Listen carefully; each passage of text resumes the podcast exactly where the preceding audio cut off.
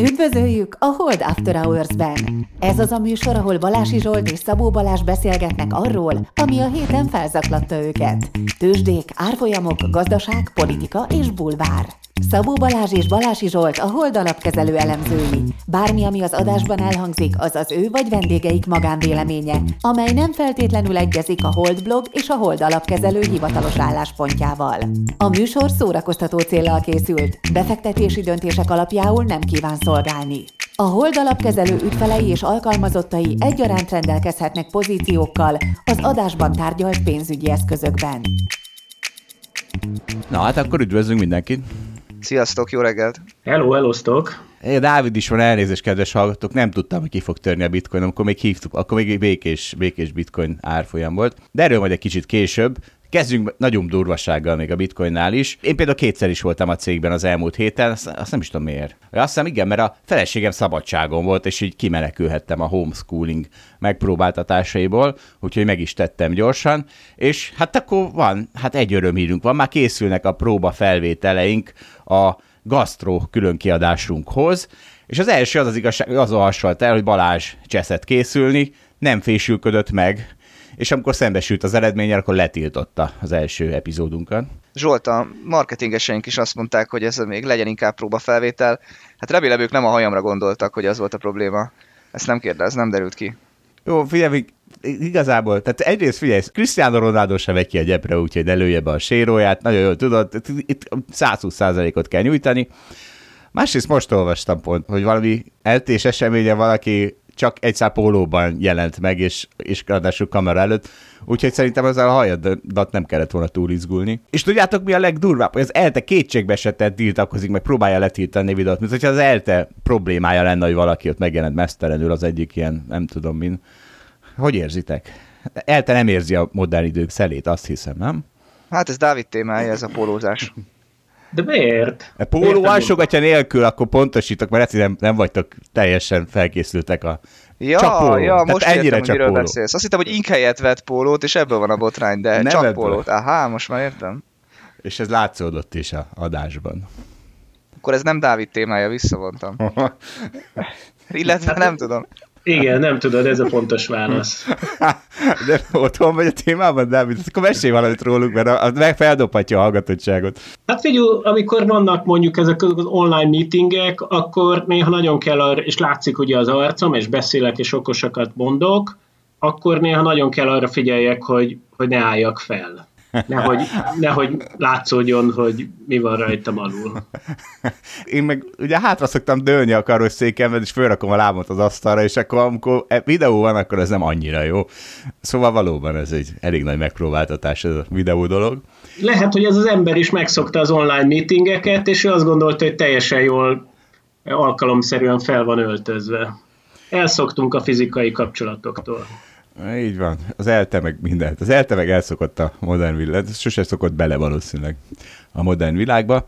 És hát figyeljetek, a másik megpróbáltatás, vagy sokkoló élmény a Balázs sérója mellett. Az történt, hogy de együtt is dolgoztam egyik kollégánkkal, hát ilyen se volt már nem tudom mióta, tehát hogy egy gép mellett ültünk, és néztük a monitort, és dolgoztunk, és akkor láttam, élőben láttam, ahogy egy munkahelyi Teams üzenet végére egy plüsmaci ikont szerkezd be. És hát én próbáltam tiltakozni, hogy figyelj, ez egy szellemi műhely, ez meg egy óvodai kommunikációs panel, de hiába. Úgyhogy úgy érzem, hogy sokat kell még podcastelnünk.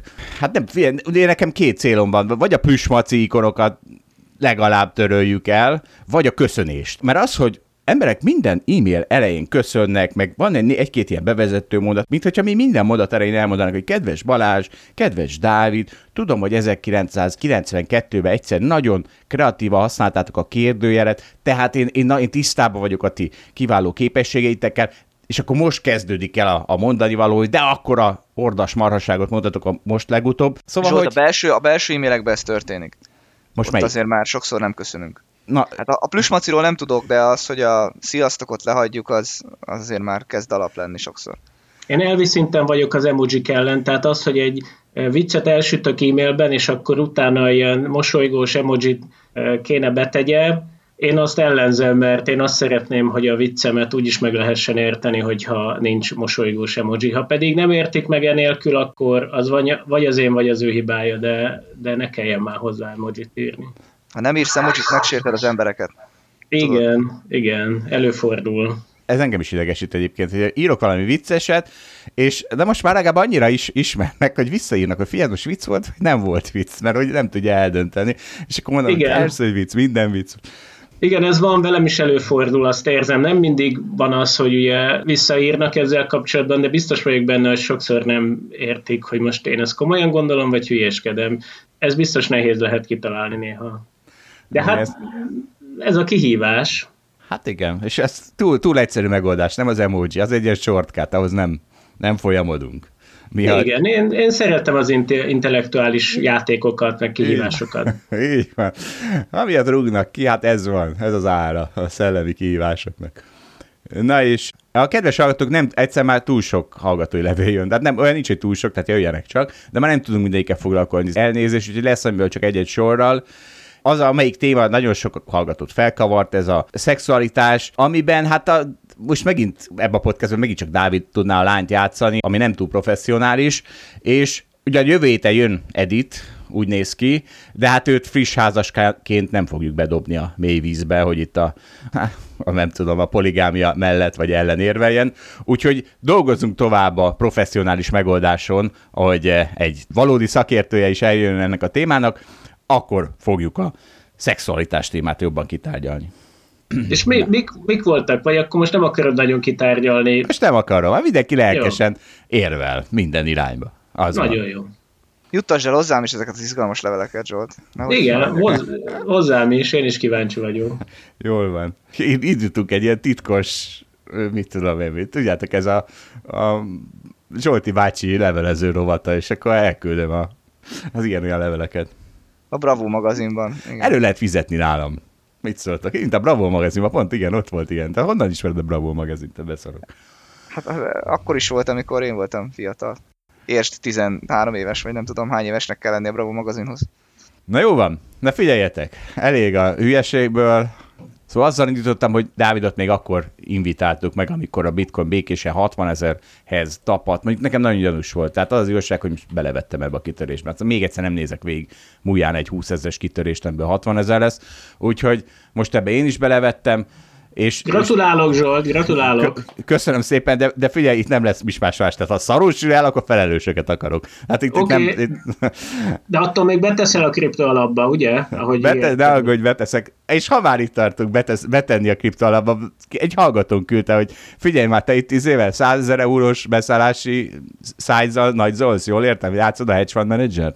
Hát valójában az a helyzet, hogy befektetési helyenként kell minimum 100 ezernek lenni, tehát hogyha egy adott helyen, ahol meg lehet ezt venni, ott megvan a 100 ezer euró, akkor utána minimum 5000 euróval lehet megvenni ezt az alapot, ami azért még mindig nem kevés ahhoz képest, hogy ennek ugye a kockázati szintje nagyon-nagyon magas, és természetesen itt is elmondanám azt, hogy valós, nem azt mondom, hogy nagy, ugye nem tudom pontosan mennyi, de hogy igenis reális annak az esélye, hogy a teljes tőkeösszeget elbukom, és feltétlenül, ha valaki ebből beszállna, az kérje el a befektetési helyen az alapprospektusát, mert itt most nem mondok el erről mindent, tehát sok olyan dolog kiderülhet még, ami, ami miatt nem alkalmas az adott befektető erre az instrumentumnak a megvásárlásra.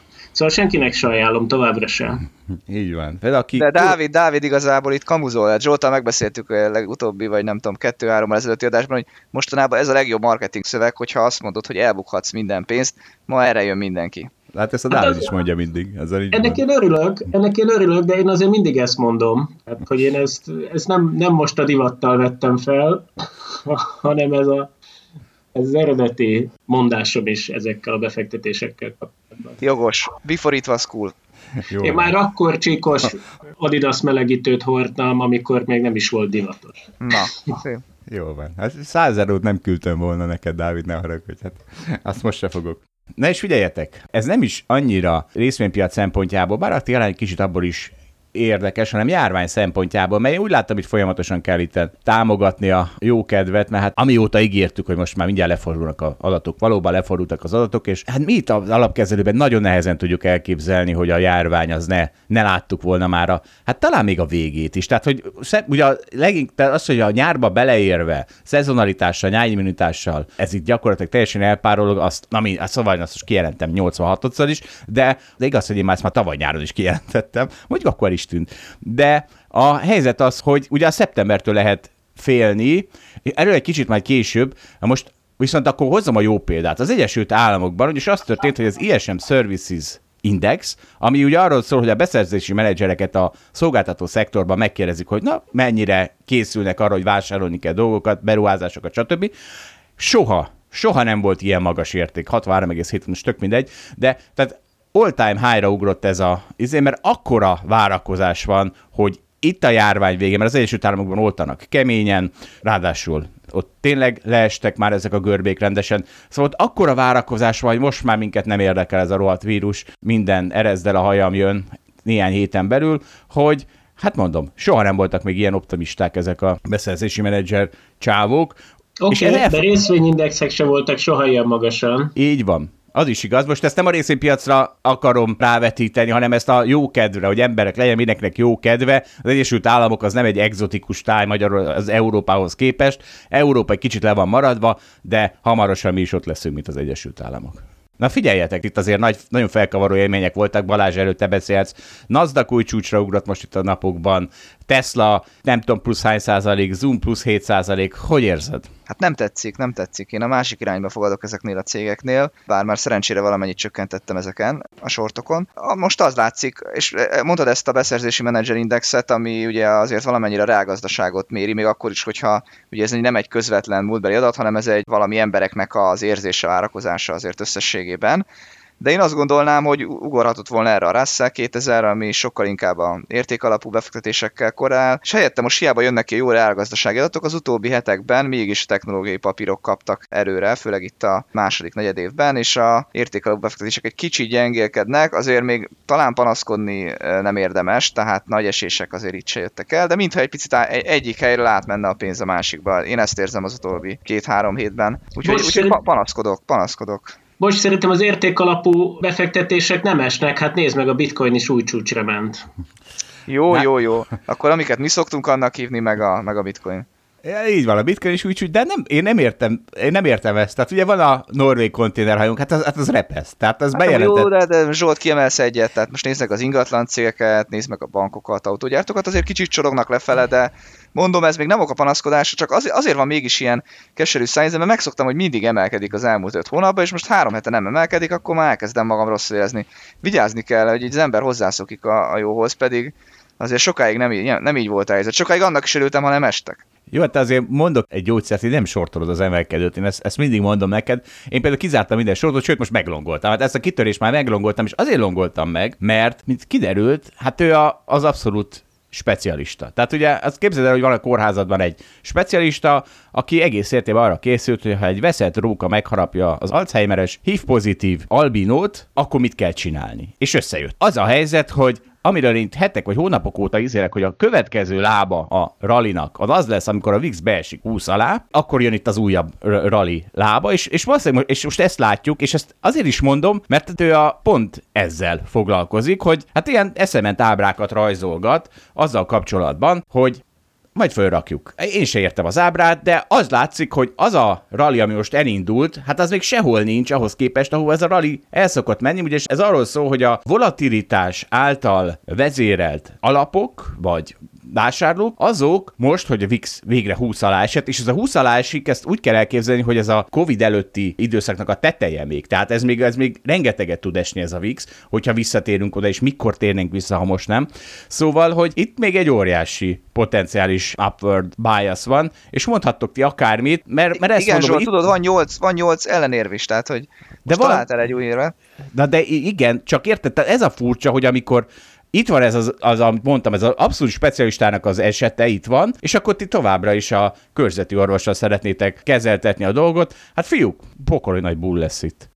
Itt két dolgot elmondanék. Az egyik az, hogy hát ezek ilyen technikai dolgok igazából, de hogy valójában nem a VIX-et nézik, ami valami jövőbeli várt volatilitásnak a mértéke, hanem a realizált volatilitás, tehát hogy a piac az elmúlt időszakban mennyire volt mozgékony, mekkora volt a volatilitása. Amik erősen korrelálnak, azért ezt tegyük hozzá, igen. Valószínűleg ezek erősen korrelálnak, de azért néha tudnak különbözőek lenni. Igen. A másik pedig az, hogy valóban vannak ezek a volatilitás követő alapok, amik nagyjából úgy működnek, hogy tipikusan, hogyha emelkednek a piacok, akkor általában alacsony a volatilitás, Tipikusan, amikor esnek a piacok, akkor magas a volatilitás. És akkor ezek a volatilitás követő alapok, ez nem mindig van így, de általában így van, többnyire így van. És akkor ezek a volatilitás követő alapok azt csinálják, hogyha lemegy a volatilitás, akkor megemelik a részvényarányt, mert akkor biztos fölfele mennek a piacok, ha pedig megnő a volatilitás, akkor lecsökkentik a részvényarányt. Ez egy öngerjesztő folyamat, és hogy ugye a fontos dolog itt az, hogy ezek az alapok, ezek összességében kicsik, tehát a teljes befektetési univerzumban ezek kicsik, viszont nagy hatásuk van az egész piacra, mert hirtelen tudnak nagy pozíciókat felvenni, vagy leépíteni. És akkor itt ezen az ábrán, amit majd beteszel, azt látjuk, hogy nekik még kb. bőven van terük felvenni pozíciót, és akkor ettől még bőven érkezhet vételi erő ezektől az alapoktól. De hogy ez alapvetően azért egy tényező, és a világ az bonyolult, és persze te is utaltál erre, hogy itt most az albino, HIV pozitív, nem tudom, covidos itt a gyógyszere, de hogy ettől még azért más dolog is beüthet a világban, és a Balázs meg erre utal, hogy hát a világ bonyolult, és sok más tényező is befolyásolhatja még a részvényárakat, akár az elkövetkező időkben, és valóban ez az egyik, és tök jó ezzel tisztában lenni, ezzel az egy tényezővel viszonylag alaposan. De attól még van az összes többi másik, és nem biztos, hogy ez a beteg az valóban HIV-pozitív covidos, hanem lehet, hogy még emellett rákja is van. És azt fontos lenne tudni a kezelés során. Jó van, fiúk, ragaszkodjatok a örök pessimizmusotokhoz, és sortoljátok a végtelen beemelkedőt. Nem, hát én ugye azt csinálom, hogy a superposition alapba, ami ugye a hagyományos alap, kevésbé kockázatos, mint a cryptoposition. A cryptopositionben persze örülök annak, hogy emelkedik a minden. A superpozba óvatosabb vagyok, és ott azt csinálom, hogy egyrészt a kriptót azt longolom, másrészt pedig szerintem egyre törékenyebb a szituáció, és a nasdaq meg túlértékeltnek gondolt, vagy viszonylag túlértékeltnek gondolt amerikai részvényindexeket pedig sortolom, és azt gondolom, hogy ezeknek az összessége az alapvetően egy jó pozicionáltság, ami mindenféle forgatókönyvre fel van készítve, vagy jobban fel van készítve. Hát irigyelek, Dávid, hát te minden forgatókönyvre fel vagy készülve. Balázs, mondasz még valamit? Hát persze, de mindig a számba adod azt, ami, ami nincs. Például én se sortolom a végtelenbe menőt, vagy legalábbis nem olyan sokat. Még ha végtelenbe megy, akkor se égek el de kis hát túlzással. Tudom, ez teoretikusan nem igaz, de valójában igaz. És, de hát akkor mindig azzal jössz, hogy a kis sort nem sort. Hát akkor mi long? Tehát, hogy érted? Tehát azért... Nem, nem, hát azon bukók, csak, csak ne úgy írd le, mint hogyha ez lenne az alapomnak a fő karakterisztikája. Hát most, ha ránézel az alapomra, akkor nem azzal korrelál, amiről te állandóan beszélsz. Aha. Ezt akarom csak mondani. Jól van. Mindegy. Hát ha nem tudom, a agrár részvényem jól megy, akkor teljesen mindegy, hogy mi van a sorttal, mert az akkora pozíció magába. Tehát csak e- erre akarom felhívni a figyelmet. Balázs, a podcastünk szórakoztató ipari célra készült, és nem azzal a célra, hogy a te alapod fundamentumait kellően kielemezze. Sajnálom. Rendben, akkor minden héten az lesz az alapomba ezek után, ami, ami a legviccesebb és ami a legjobb sorelemeket tartalmazza. Szerintem az ügyfelek is ezt várják. De akkor kb. 600% pluszba lennél, nem akarok elkeseríteni, hogyha ügyesen trédelted volna ezeket a dolgokat az elmúlt egy évben. De... Hát, ha ügy... hát, ha ügyesen, akkor biztos. Ha nem Na. ügyesen, akkor nem. Akkor már tiéd lenne minden díja a alapkezelő univerzumban. Na várjátok, mert küldött még egyet. Ez már közelebb áll hozzánk, ugye? Erről is beszéltünk már, de neki ábrája is van arról, hogy tehát vannak gross részvények, ezek a növekedési, vannak a value, ezeket mondjuk definiáljuk úgy, hogy az alacsony, mert hogyha kvantifikálni akarjuk, akkor ezt úgy lehet definiálni, hogy alacsony pépere, alacsony price to sales, stb. Ilyen mutatókkal forgó részvények, meg vannak a momentum részvények, azokat meg úgy szokták definiálni, hogy ami valamilyen időtávon a legtöbbeket emelkedik, azok a részvények. És hát ugye vannak különböző alapok, ami van, ami growth vesz, van, ami value-t vesz, van, ami momentumot vesz. És az a helyzet, hogy a egyre több value részvény sorolódik át Momentum kategóriába is, tehát a value már nem csak a value veszi, sőt, ők már lassan kezdik el adni, mert hogy most már drága, de most már elkezdik, fölkapják a Momentum tréderek, és itt ezért érdekes ez az ábra, hogy a Russell 1000 részvényeit elemezte Dani, és az történik, hogy ahogy egyre több value lesz momentum, úgy a, ennek a Russell 1000 a momentum részének a, ezek a utatói, mint price to sales, stb. egyre alacsonyabbak lesznek, hiszen a value ugye húzza le az átlagot, és már ott tart a dolog, hogy a momentum értékeltségi mutatói alacsonyabbak, tehát olcsóságot mutatnak, mint a Russell 1000 a teljes átlaga. Úgyhogy hát nagy, nagy, nem is tudom mikről kapunk itt ábrákat, folyamatokról. Hát igen, végre, végre, ha a mi részvények lennének a Momentum részvények, hát ez nagyszerű lenne. Kicsit meghúznák őket még. Igen, csak a value izé addigra már eladja. Tehát ez a bajom, hogy akkor már, tehát na, mindegy, most nem megyünk megint Csak bele. beleragadunk valamibe. Csak beleragadunk egy-két nagy emelkedő remélem. részvénybe.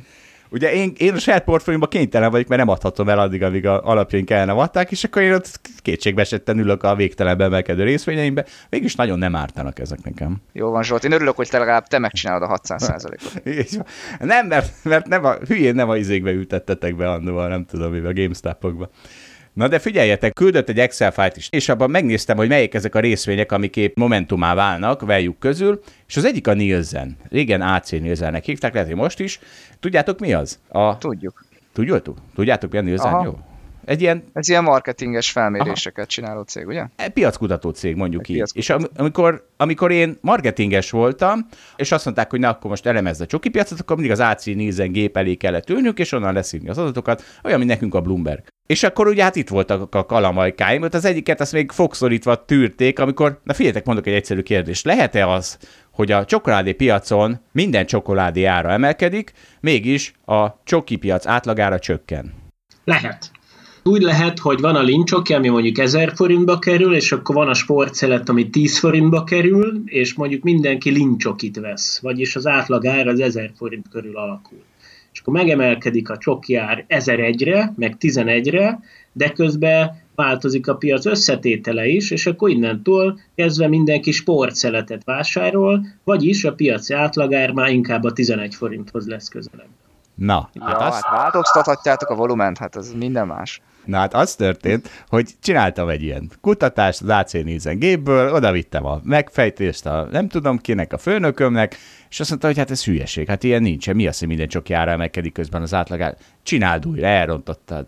Kicsit gondolkoztam, mondom, nem, hát ez, ez, ez, ez van, amit Dávid mondott, hogy tolódik el a, a fogyasztó az olcsóbbi csoki felé, és ezt még aztán végül sikerült átvernem, tehát itt fogszorítva eltűrték, hogy jó, oké, van ilyen, elhisszük, De- szorítva. Á, ne Ezt így disznókodj. kell mondani. Úristen, erről lesz később szó, Dávid, ez, most, ez most jó, hogy mondta. De hát a másik, amiről már itt veletek is beszéltem, amikor mondtam, hogy a 2%-ról 4%-ra növekvő piaci részesedés az nem 2% növekedés, hanem vagy 100% vagy 2% pont. Na ez, ez már kiverte a biztosítékot. Tehát végig is ki is rúgtak engem ebből a marketing iparágból. Véleményterror van. Figyelj Zsolt, mindig újabb és újabb sztorikat hallunk arról, hogy téged innen miért rúgtak ki, de mindig az jön, hogy te egyre, egyre, és egyre és egyre okosabb lettél, és hát ezért kellett téged, tőlük, tőled megválniuk. Szórakoztatóipar, szórakoztatóipari termék podcastünk.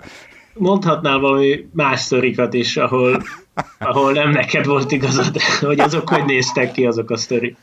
De ott is nekem volt igazam. Tehát az, hogy elaludtam a monitor előtt, azt, azt is zokon vették. Tehát az is hozzájárult a kirúgásomhoz, de abban is nekem volt igazam. Hát tessék, a oldalapkezelővel el lehet aludni a monitor előtt. Szóval van olyan, hogy nincs igazam, de abban is igazam van. Hát most mit csináljak, fiúk? De figyelj, szerintem ezt nem kell ilyen véleményterrornak felfogni, vagy semmi személyesnek, hanem egyszerűen te abba a helyzetben nem illettél bele, nem jó helyen voltál. És Hát akkor a keresned kellett egy olyan helyet, ahol jó helyen vagy. Hát ez a véleményterror, érted? Gulácsi, nem tudom, kicsit nem illik a magyar válogatottba, mert, mert nem kellően homofób. Na, erről is lesz majd később szó. Na, figyeljetek! És akkor berakjuk a Nielsennek a csártyát, hát ez tényleg pont úgy néz ki, mint egy value részvény, meg, mert 54-ről les- leesett 12-re itt az elmúlt 4-5 évben, tehát feltételezhetjük, hogy olcsóbbá vált, tehát biztos olcsóbbá vált, mint 54-en volt, vagyis hát nagy valószínűséggel, és aztán most elindult, és 12-ről most már 27-nél jár, Na, akkor menjünk tovább, mert hát nem csak a volatility traderek, meg a momentum traderek kezdik el vásárolni a részvényeket, hanem hát beszarás. A buybackek, tehát a corporate buybackek, majd vállalati részvényvásárlások is most, ezekben a hetekben lőttek ki az egekbe. Itt van előttem egy ábra, a corporate clients, a nem tudom hol, a, most már heti átlag két és fél milliárd dollárért vásárolnak, úgy, hogy egy, meg két hónapja ez még egy milliárd volt, meg, meg még. Tehát ha valakinek, ugye ha valakinek a olcsó részvényt kéne venni, akkor az a vállalat önmaga. Persze lehet, hogy ők is be voltak szarva, tehát hogy itt mindenki be volt szarva, hogy lehet, hogy szükség lesz az arra a tartalékpénzre. Nem tudták, hogy ezt a vírus simán le fogjuk küzdeni. Most rájöttek, és ők is beszálltak. Tehát értetek, itt még, még egy ok, amiért emelkednek ezek a nyombat részvények. Azt mondom, hogy volatility, shortos, corporate, buyback, huszárok, Szevasztok! Ugye azt látni kell ezen az ábrán, nagy biztos beteszed, hogy ez itt 2009-ben ez minimumon volt, tehát akkor nem nagyon vette senki saját magát, pedig hát akkor lett volna érdemes. És amikor volt a víruspara, akkor se vette senki saját magát, pedig akkor lett volna érdemes. Tehát, hogy ez hát inkább ez... ilyen ellenmutató, vagy anti, antimutató. Csak Dávid, azt nem lehet, hogy mindenki vásárolja a részvényeket, és ez mindig antimutató, mert ha mindenki vásárolja a részvényeket, akkor azok fölmennek. Tehát ez egy ilyen, ezek egy ilyen fizikai törvényszerűség, sajnálom. Érted, amit mondok, ugye? De még persze, az van. Persze, csak elfogy majd a lő, lőpor előbb-utóbb. De persze, világos. Ez is most az oka a mostani részvényemelkedésnek, hogy ez nagy. De egyébként, Dávid, ugye arra kellett volna felhívni a figyelmet, hogy jó volt-e akkor venni, amikor nagyon sokat vásároltak, Hát volt olyan időpont, amikor jó volt, meg volt olyan, amikor rossz volt. Tehát abból szerintem kevésbé voltunk le következtetés. Az, hogy amikor nem vásároltak ők semmit, akkor általában mindig jó volt venni. Az is látszik az ábrán, legalábbis a múltban így volt. A jövőben hogy lesz, azt nem tudjuk. Igen, megpróbáltátok elvinni a saját izétek felé, de szerintem minden hallgató nekem ad igazat. Zsolt, egyébként tényleg lehet, hogy neked van igazad, mert hogyha végtelen pénz lesz a világon, és mindig van. lesz a zsebükbe egy kis elkölthetni való pénz, akkor, akkor nem fogy el sose a lőpor. Igen, ez is egy novum ezekben a mostani piacokban, amiket nem vagytok hajlandóak elfogadni, vagy legalábbis nem, ti lehet, hogy elfogadjátok, sokkal nem hajlandók elfogadni. Igen, mert ezt akartam mondani, hogy ismét belehelyeztél abba, abba a szerepbe, amiben amúgy nem vagyok, de, de oké. Okay. Kitáncoltam belőle időben. Ne áldoz fel mindent a showbiznisz oltárán. Ez van. A, hite, a hitelességünket meg kell tartani közben. Na figyeljetek, akkor hát ugye itt a következő, a, hogy mert a hangulatindikátorok milyen borzasztóan magasak, és valóban van ez az AI, az, amit mindig nézzük, most megint ilyen iszonyatosan, én tudom én, tehát háromszor volt a történelemben ilyen magasan ez a, ez a, a optimizmus mutató eszköz, és az történik, hogy ugye van a bespoke investment, az mindent kvantifikál, és ők megmérték, hogy hát ilyenkor bizony, amikor ilyen magasan volt, akkor utána historikusan az S&P 500 az, az borzasztóan teljesített. Tehát 55 és 60 közé ért most ez, a, ez az érték, aminél nagyon kevésszer volt csak magasabb, azok közt mindig borzalmas return volt utána az S&P 500 területén, ahhoz képest, mint, a, mint amikor mondjuk alacsony. Csak erre meg, én meg arra jöttem rá, hogy hogyha most az az éra van, vagy az a rezsim van, ugye ha 0 és 100 közé tesszük ezt a range-et, akkor valóban akkor ez egy, ez egy extrém magas érték. De hát most nem az a rezsim van. Egyszerűen most, most nem lehet senki nulla, meg 10, meg 20, meg 6. Tehát most nem lehet pessimizmus.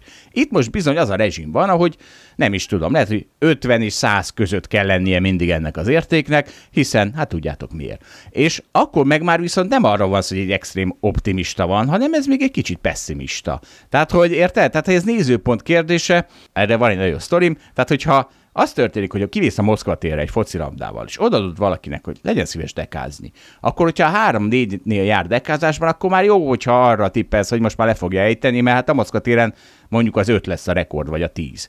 De ha elmész a BL döntőre, és ott odaadod valakinek, hogy légy szíves dekáznál, akkor azért még ötnél se kezd el sortolni azt a dekázót, meg tíznél se, meg lehet, hogy ötvennél se. Tehát, hogy, hát, hogy az a helyzet, hogy most a piaci hangulatok BL döntőjébe értünk ezekben a hetekben, hónapokban, és kár úgy kezelni, mintha a Moszkva téren lennénk. Ez az én üzenetem. Zsolt, tényleg olyan vagy, mintha tehát egy szurkoló vagy. Hát, tehát így nem, nem egy hideg fejjel befektető, hanem egy, egy szurkoló, aki szurkol a részvénypiacnak. amikor szurkolónak kell lenni, szurkoló vagyok, amikor hidegfejű befektetőnek kell lenni, hidegfejű befektető vagyok. Érted? Érted a helyzetet? Egy kaméleon vagyok.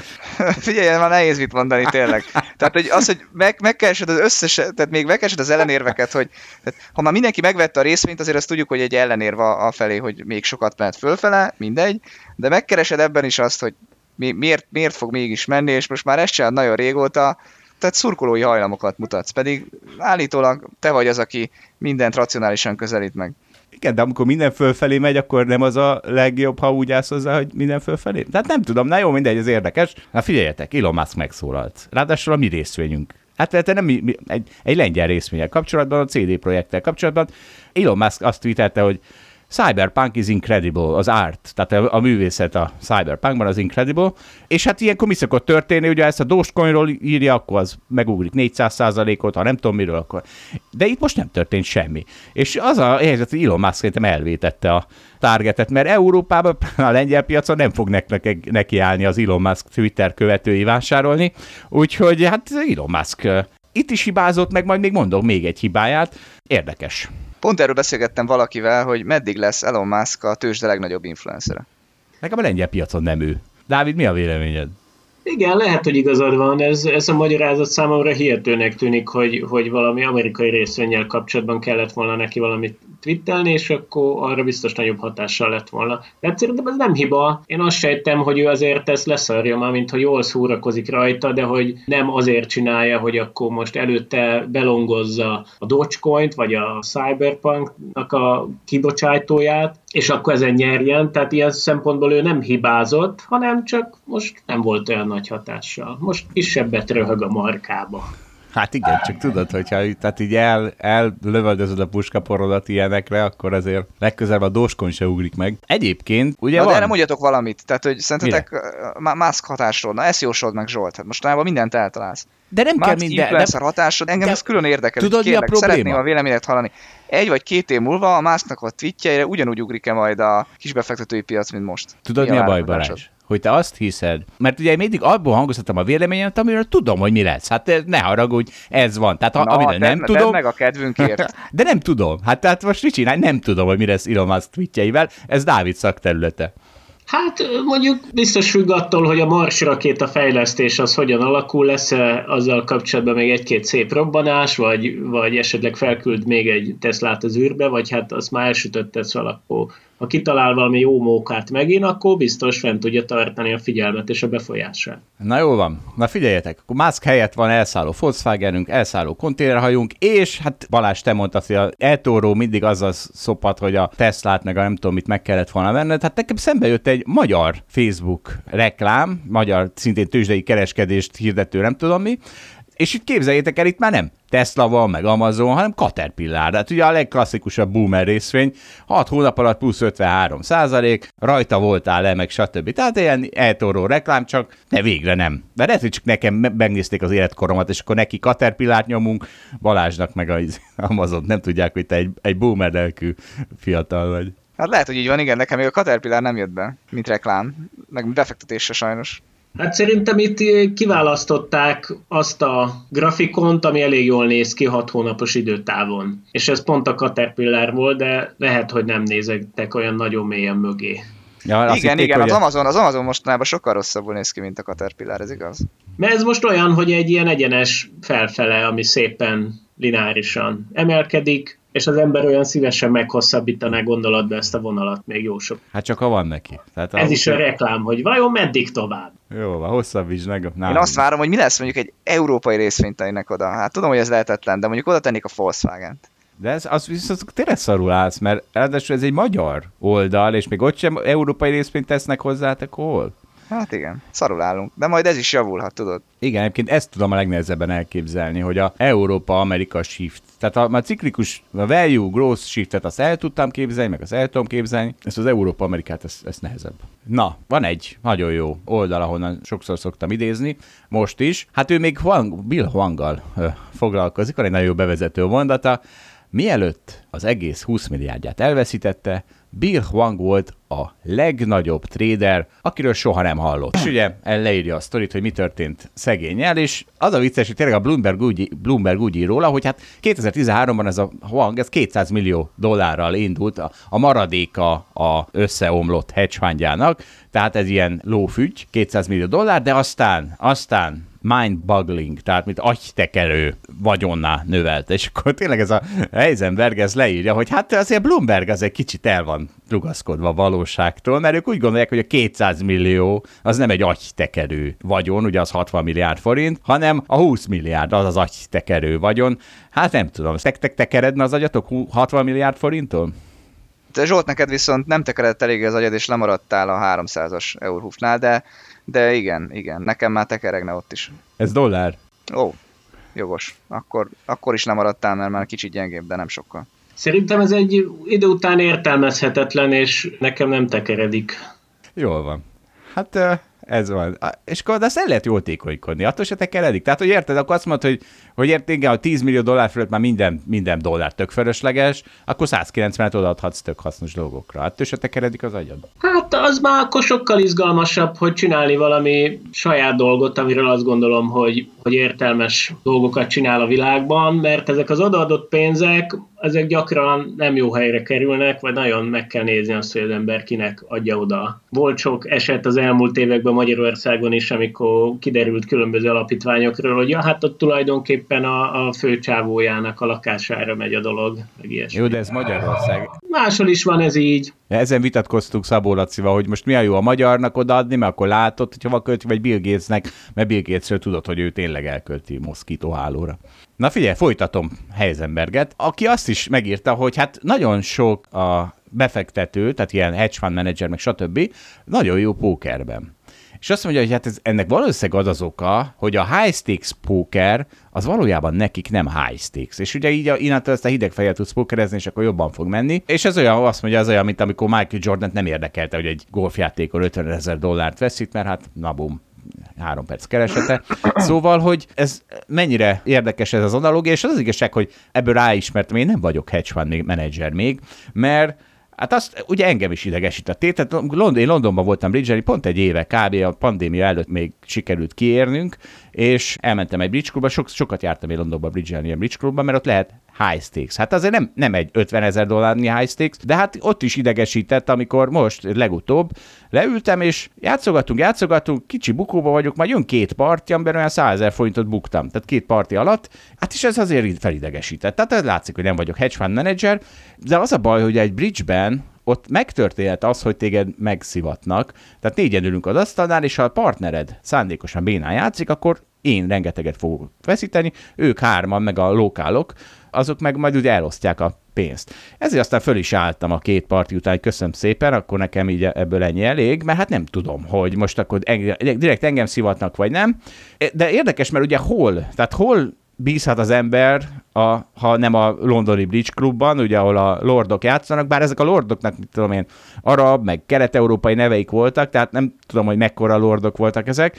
Viszont, ha már bizalom, tehát mert az megtörtént, De hogy... Mekkora lord voltál, Zsolt? Én se voltam nagy lord, illetve egy egész nagy lord voltam, mert azt történt, hogy hát mondtam, hogy nincs nálam ennyi pénz, hogy ezt befizessem, és mondtam, hogy majd a utalom. És akkor mondták, hogy jó, persze. És akkor szépen hazamentem a K-Európába, és aztán el is utaltam végül, de hogy hát érted, tehát akkor mégiscsak megvalott a bizalom, úgyhogy kicsit úgy hezitálok, hogy direkt szopattak, vagy nem direkt szopattak, de ez arra utal, hogy hát azért van ott elég bizalom ahhoz, hogy talán csak tényleg tök hülye volt a partnerem két partiban.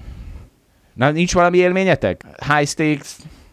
High Szerintem stake... ez igaz, amit mondasz, tehát hogyha neked, neked az nagyon-nagyon az van előtted, hogy a, a feleséget mit fog mondani, meg hogy fog lebaszni téged, amikor hazajössz Londonból, vagy a e, napi tőzsdézésből, hogy elbuktad a nyaralás pénzt, család nyaralás pénzét, az biztos ott rajta nehezülhet az agyadon, miközben döntéseket kell hoznod. Még nem mondtam el neki, képzel. Na akkor most tudja meg. most, most, hát a Ja, ez biztonságban van, mert nem fogja meghallgatni. biztonságban van ez az info a feleséged előtt. De visszanyertem bitcoinon, tehát így már most már akkor most már így rendben vagyunk. Én okay. még sose játszottam pénzben kártyát, úgyhogy nehezen tudok ezt hozzászólni. Hát de tőzsdézni tőzsdéztél, az ugyanaz. Persze. Hát azért egy kicsit más. Jó, kicsit Hát, más. Más, igen. Nincs ott a másik ember arca, aki elejátszó. Az igaz. Nincs ennyire közvetlen ellenfele. Hasonló az, amit a Balázs mond, de azért nincs az, hogy mint a fociban, hogy tudod, hogy azt a másik 11-et kell lenyomni. Sőt, a value befektető az ugye az nincs is senki ellen igazából. Már hogyha megveszi 5 évre a részvényt, akkor egyszerűen a GDP növekedés van vele. Igen, meg a kártyajátéknak a tipikus ideje az rövidebb, mint a tőzsdézésnek. Igen. Na bár vannak daytraderek, persze, az is. Az már inkább olyan. És a daytrade az ugye az olyan, hogy azt valaki ellen. Tehát az tényleg valaki ellen játszod, a többi daytrader ellen. Tehát ott, ott az beazonosítható, bár nem látod őket. Szóval csak Bill Wonghoz akartam még hozzátenni azt, hogy nem tudom, hogy itt most mi volt a tanulság ennek a sztorinak, vagy te mit akartál mondani, hogy mi ennek a sztorinak a tanulsága. Az nem nagyon 200 hangzott millió el. dollár az semmi. Egyrészt, másrészt 20 milliárdot két nap alatt el lehet bukni. Ezek a tanulságok. Oké, okay. Hogy igen, ennek a csávónak a kockázatvállalási profilja az valószínűleg ilyen volt, hogy ez benne volt végig az ő játékában, és valószínűleg sok hasonló befektető volt, aki így játszott, és már jóval hamarabb kiesett, mert jó nagy tőkáttétellel vett fel pozíciókat, és hát az veszélyes, és előbb-utóbb történik valami Black Swan esemény, vagy valami legalább egy ilyen szürke hattyú esemény, és hát akkor ez történik. Tehát, hogy ez nekem csak az érvelésem, hogy ez szükségszerű, és hogy, és hogy én nem feltétlenül hiszem el, nyilván egyébként nem tudom, hogy ez milyen trader ez a csávó, de hogy nem feltétlenül hiszem el azt, hogy, hogy ez olyan arra nagy trader csávó volt, mert én most azt láttam, hogy elbukta az összes lóvéját, vagyis kicsit szerebbul áll, mint én. Hát igen, csak hogyha három hete beszélgetsz vele, amikor 18 milliárdon áll, és mondjuk még ki is száll, akkor viszont akkor... akkor De nem szállt ki, éppen ez az. Hát értem én. Oké. Okay. Bill Wang mehet vissza a baletbe ugrálni. Vagy mehet az Amazonba pakolni. Szakszervezet nélkül. Balázs, hogy válunk? Hát igen, beszélgessük egy kicsit az Amazon szakszervezet problémájáról, ami egyelőre úgy tűnik, hogy a héten volt a hír, hogy az Amazonnak sikerült megakadályoznia azt, hogy szakszervezet alakuljon, illetve hát maguk a dolgozók ezt nem szavazták meg. De ne górjunk ennyire előre, akarok mondani erről úgy általában egy-két gondolatot. Ugye Magyarországon nincs Amazon, ezért szerintem nem érezzük azt, hogy az Amazon Amerikában mennyire nagy cég lett. Világviszonylatban van neki alulról kb. másfél millió dolgozója, Amerikában szerintem alulról egy millió dolgozója. Tehát ez azt jelenti, hogy amikor így mondjuk, hogy kik a legnagyobb foglalkoztatók, és akkor nem tudom, ugye Angliában ez NHS, aki az egész egészségügyet viszi, vagy sokszor a hadsereg, vagy a posta egy csomó helyen, akkor, akkor most már lehet mondani, hogy hát Amerikában egy ilyen nagyon modern cég lett ez az egyik legnagyobb foglalkoztató, mert hogy az Amazonnak nem csak a tőzsdén nőttek korát, meg mondjuk el, hogy 40%-ot nőtt az árbevétele, hanem hát ez ugye arányos azzal is, hogy mennyi dolgozót vettek föl, hiszen a raktárakba, meg a szállításhoz kell egy csomó munkaerő. Na és hát a probléma az az, hogy az Amazon állítólag nagyon szigorúan méri azt, hogy a dolgozói azok hogyan dolgoznak. Ez azt jelenti, hogy tudja azt követni, hogy ők pontosan mennyit pakolnak egy, egy napon belül, mennyit pakolnak egy órán belül, mennyit beszélgetnek a társaikkal a munkahelyet idézőjelben, mennyit, mennyit mennek el WC-re, és hát hiába van az, hogy egyébként az Amazon nagyon jó rabért fizet, mert 15 dollár per órát fizet, ami nagyon jónak számít azért az Egyesült Államokban ahhoz képest, mint amit a versenytársak fizetnek. A De úgy duplája, tűnik, a, hogy ennek... a, várjál, a minimumbér duplája. Tehát, hogy tegyük hozzá, minimumbért fizet, csak a dupláját. Igen, de úgy tűnik, hogy hát ennek meg is van az ára, és ugye egyre több ilyen, hát tanulmány, persze ezek nyilván mondjam, nem politikailag, de hogy, de hogy motivált tanulmányok születnek arról, hogy hát az Amazon pontosan hogyan is bánik a, a dolgozóival, és akkor van egy csomó ilyen, hogy hát ugye a raktárak tel- be vannak kamerázva, vannak hőkamerák, tudják nézni, hogy, hogy tényleg melyik ember mennyit beszélget, tehát az, a, az az állítás az egész mögött, hogy az Amazon az pontosan tudja, hogy, hogy egy ember mit csinál egész nap. És hát algoritmusok vannak arra írva, hogy ezt jól visszamérjék, ezeket nyilván elmentik ezeket az adatokat, és a, ha megnézzük az Amazonnak a statisztikáit, én ezeket sem tudom, hogy ezek a tanulmányok tényleg mennyire torzítottak, hogy kirúgja a munkavállalóknak a 10%-át évente sok helyen, egyszerűen csak abból fakadóan, hogy ez a, ezek a mérések kimutatják, hogy kik a leghatékonytalanabbak, és hát azokat akkor, akkor elbocsátják. És akkor ugye vannak ezek a nagyon durva sztorik, szintén nem tudom eldönteni, hogy ezek mennyire igazak, hogy hát az Amazon dolgozónak, ha meg akar felelni, akkor egy palacba kell vizelnie, mert különben nem tudja tartani azt, hogy egy óra alatt a megfelelő mennyiséget dolgozzon. És ez igaz egyébként a raktárban dolgozókra is, meg, van, meg, a, meg a kiszállítókra is, hiszen azoknak ugye egy nap alatt le kell szállítani a, a, az adott mennyiséget. Ezt a részén egyszerűen nem hiszem el. Szerintem sokkal inkább az, hogy akkor kapsz bónuszt, ha rohadt sok, nem tudom mit, ládát fölpakoltál, és akkor kiszámolt, hogy hát, ha kimegyek vizelni, hát az, az 5 dolláromba kerül minden nap, vagy 10 dolláromba. Hát akkor inkább palacba vizelek. Tehát hogy nem, nem, én nem hiszem el, hogy ez... Tehát valószínűleg van WC abban az Amazonban, nem? Tehát van, hogy érsz? van. Tehát Biztos, ilyen, hogy van. Én ezt egyszerűen nem hiszem el, ez egy ilyen, igazából azok a csávok rájöttek, hogy hogy lehetnek sokkal hatékonyabbak, nagyon, nagyon ügyesek, és aztán most még hozzávágják az Amazon fejéhez, hogy, hogy palacba kell vizelni. Nem kell, hát nem kell, csak 10 dollár nem palacba vizelni. Én először azt hittem, amikor azt mondta, hogy nem hiszed el, hogy nem hiszed el, hogy palacba vizelnek, de akkor azt elhiszed. Az, hogy kell, azt nem hiszem, azt elhiszem. Hát, Na jó, igen, meg hogy ugye az autóba hagyják, a, tehát akik a kiszállítást végzik a székletüket. Ilyen hírekről is lehet olvasni. Ez olyan, figyelj, olyan, olyan mintha egy kemény détrét közben itt palackba vizelnék, és nem mennék el a monitor elől. Tehát, hogy a, a, a, akkor nem mondanák azt, hogy a holdalapkezelő kipréseli belőlem a, a vizeletet is, hanem azt mondanánk, hogy na hát ez a csáv, ez olyan hülye, hogy, hogy mindent feláldoz a détrégye kedvéért, nem? Hát nem tudom, igen, ott értem, hogy ezt magadtól tennéd, azért, hogyha az Amazon olyan környezetet teremt, hogy a világ egy csomó pontján ezt csinálják az emberek, Na, és akkor itt, itt kicsit meg is álltunk erről vitatkozni, hogy ezt, én vártam, hogy azt mondod, hogy egyébként hát az Amazon kurva jól csinálja, hát kétszer annyit fizet, hát nagyobbak az elvárások, tessék. Így Csak van. illik-e ilyen környezetet teremteni? Vagy ez pont olyan, és akkor itt a Pogácsa Zoltánnal való vitánkra visszautalok, hogy kell egy olyan szabályozás, ami ezt már nem engedi meg. Ezt ne, ne lehessen megfizetni, hogy ne érje meg elmenni WC-re. Még egy mondatot ezekhoz, aztán Dávidnak átadom, mert ő, ő itt a nagy szocialista szerintem. Szóval, hogy azért ezt figyelembe kell venni, hogy az a 10%-et kirúgtak az Amazontól, az kétségbe van esve, hogy őket kirúgták, mert ennél a rohadt jó munkahelyéről kirúgták. Tehát nem az történik, hogy jaj, de jó, felszabadultam az Amazon elnyomása alól, tehát erről szó sincs, hanem Jézusom, mehetek vissza a balettbe ugrálni. Szóval, vagy mehetek vissza Bill vankodni, pedig én az Amazonnal szeretnék pakolni. Na, Dávid, véld meg valahogy ezeket az embereket, mert szegényeket földbe döngöljük.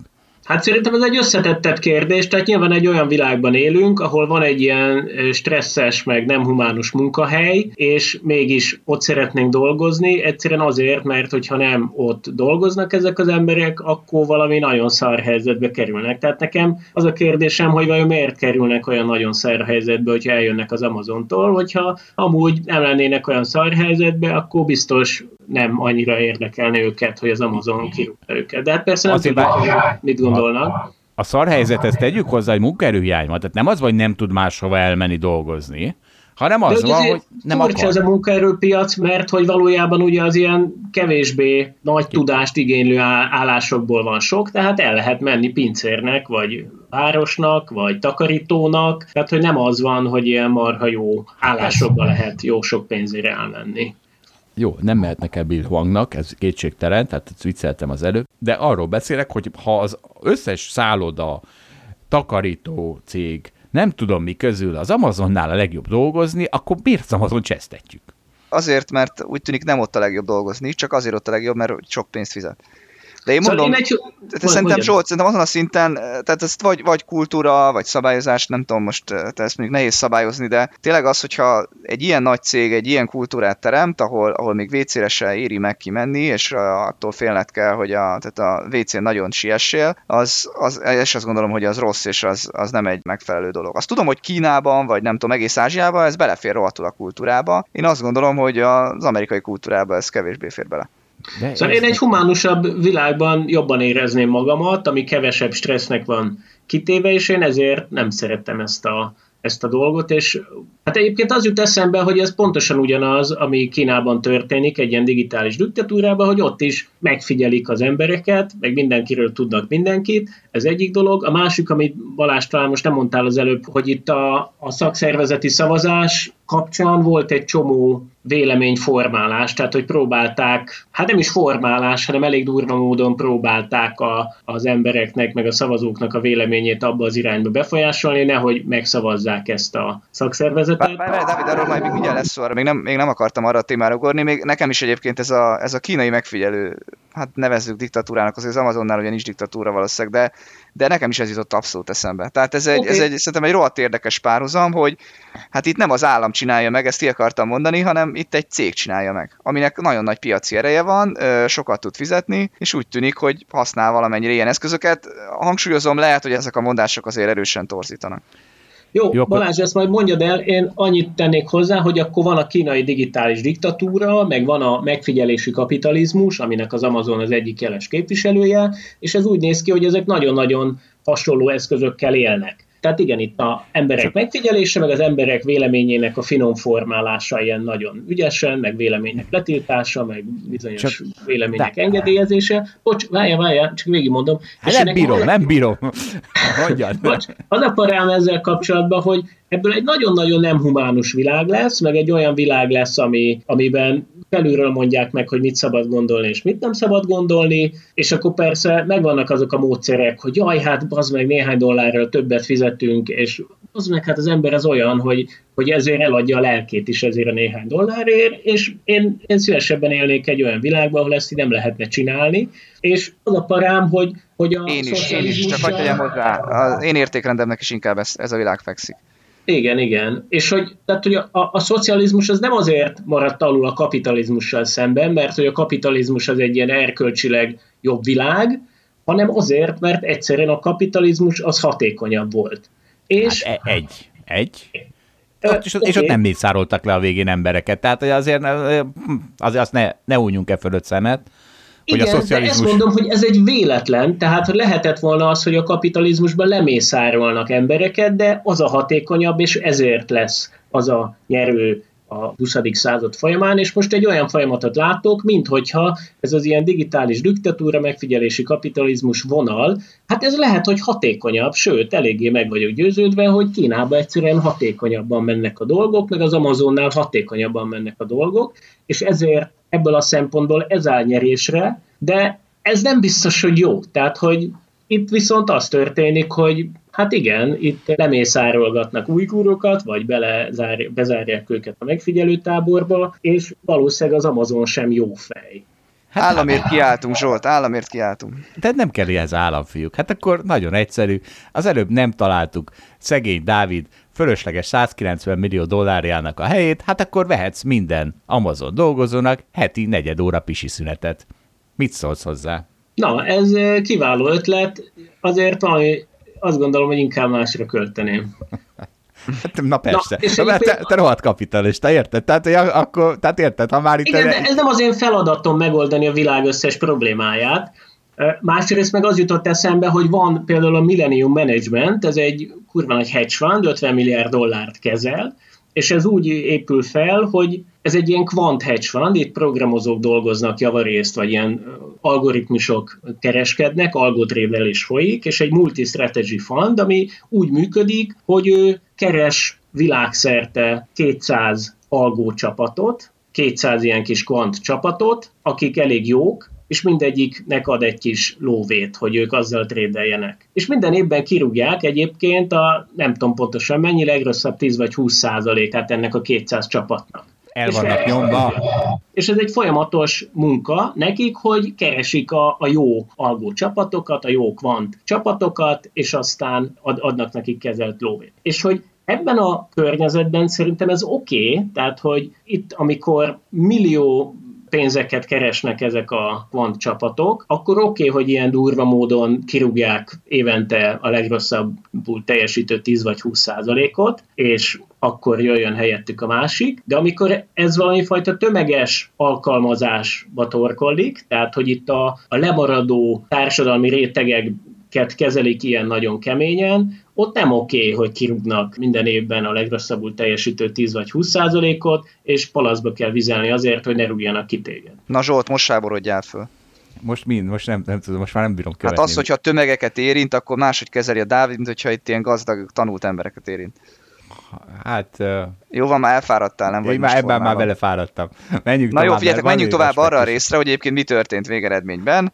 Ugye megtörtént a szavazás, ami több hétig tartott, ez egy alabamai gyárban volt, ahol 5800-an voltak jogosultak szavazni, körülbelül 3000-en szavaztak, és hát több mint a fele a szakszervezet ellen szavazott. Na most akkor az a kérdés, hogy ha ennyi rossz helyzet, akkor, akkor miért bukott el ez a szavazás, hogy legyen szakszervezet, ami képviselette volna a dolgozók jogait? Nagyon jó és, kérdés. Nagyon, és jó hát, kérdés. nagyon jó kérdés, és hát erre az a válasz, hogy már mint amit a média ír, most egyre arról fog beszélni, aztán majd megvitatjuk, hogy szerintünk mi a válasz, hogy az Amazon mindent megtett, rengeteg erőforrást mind időben, mind pénzben fordított arra, hogy az embereket meggyőzze, hogy ez a szakszervezet nem jó dolog, plakátolt, felbérelt tanácsadókat, kommunikációs tanácsadót, jogi tanácsadót, tartott Nagy... foglalkozásokat, ahol elmagyarázták a dolgozóknak, hogy miért rossz a szakszervezet, mert a szakszervezet az korrupt, az rengeteg pénzbe kerül, azzal időt kell eltölteni, annak rengeteg negatív következménye lehet az Amazonon belül. Minden tehát tettek azért, hogy, hogy ne legyen végül is szakszervezet. És hát vagy ezért, vagy azért, mert egyébként tényleg volt egyfajta érdektelenség, meg az emberek azt gondolják, hogy ez nem jó dolog. Minden esetre úgy tűnik, hogy nem ment át ez a szavazás, tehát nem sikerült nyerniük a szakszervezetet létrehozóknak. Az persze most garantált állítólag, hogy most jönnek a perek, hogy hát az Amazon azt csalt, és hát olyan fokon beavatkozott ebbe a szavazásba, hogy az már, az már a tiszta, körül, tiszta feltételeket sértette, úgyhogy majd újra kell szavazni. Na most ugye, ami a legfontosabb, hogy csak utolsó gondolat, aztán tényleg befejezem, hogy hát ugye az Amazonnak ez egy tűzoltás, tehát bárhol az országban, hát van nem tudom hány száz gyáruk legalább, vagy lehet, hogy több ezer is. Ha valahol ezt megpróbálják, akkor gyorsan oda kell szaladni, és akkor mindenáron meg kell akadályozni, mert ha egy helyen lesz, akkor az már precedens, tehát akkor, akkor több helyen lehet ilyen szakszervezetet csinálni.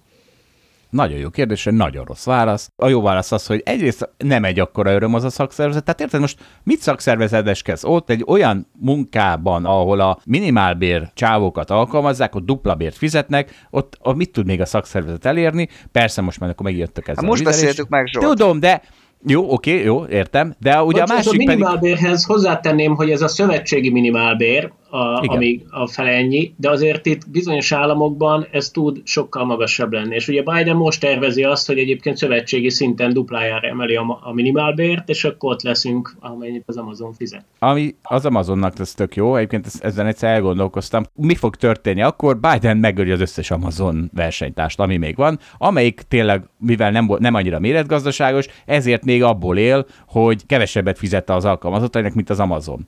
Tehát mert Igen, ők a ez abszolút, abszolút egy, egy probléma lehet, de a másik lehetőség az még ugye az, hogy az Amazont még szabályozza. az Amazonnak meg még annak is a dupláját kell fizetni, és akkor valóban, akkor ugyanott vagyunk. Csak ez így elég furcsa, nem?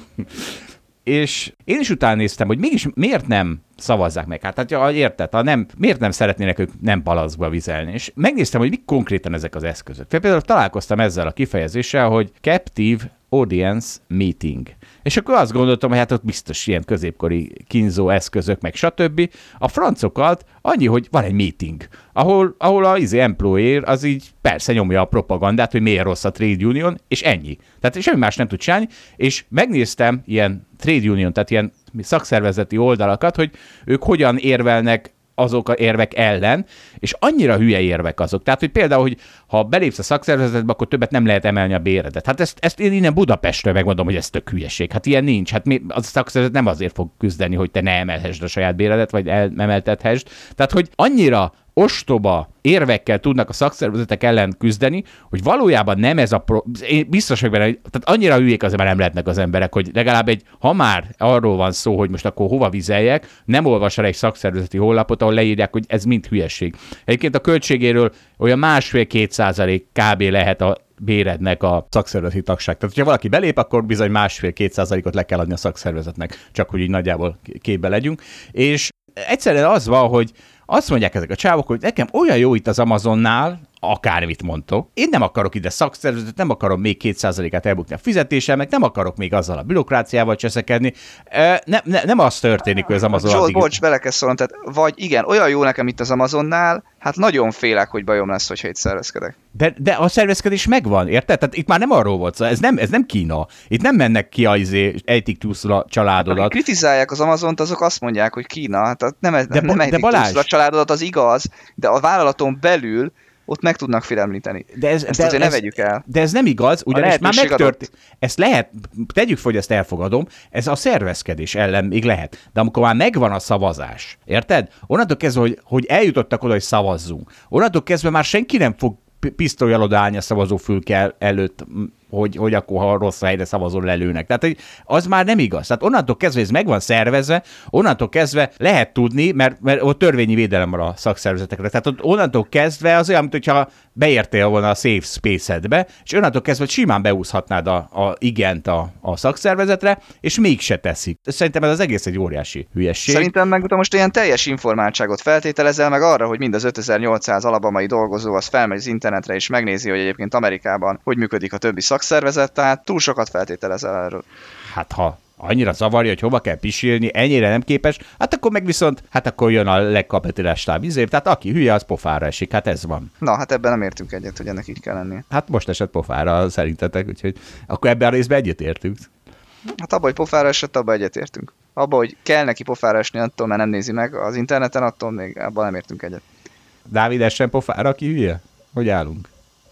Hát nehéz kérdés, mert ugye nem csak arról van szó, hogy essen-e pofára, hanem hogy mennyire esik pofára. És hát. nyilván az egy jó dolog, hogyha hogy valami fajta érdemhez, ami egyébként már önmaga ugye az érdem az nem feltétlenül csak rajtad múlik, hanem a egész háttereden, hogy te honnan jössz, és mik, mik a lehetőségét, de most mindegy.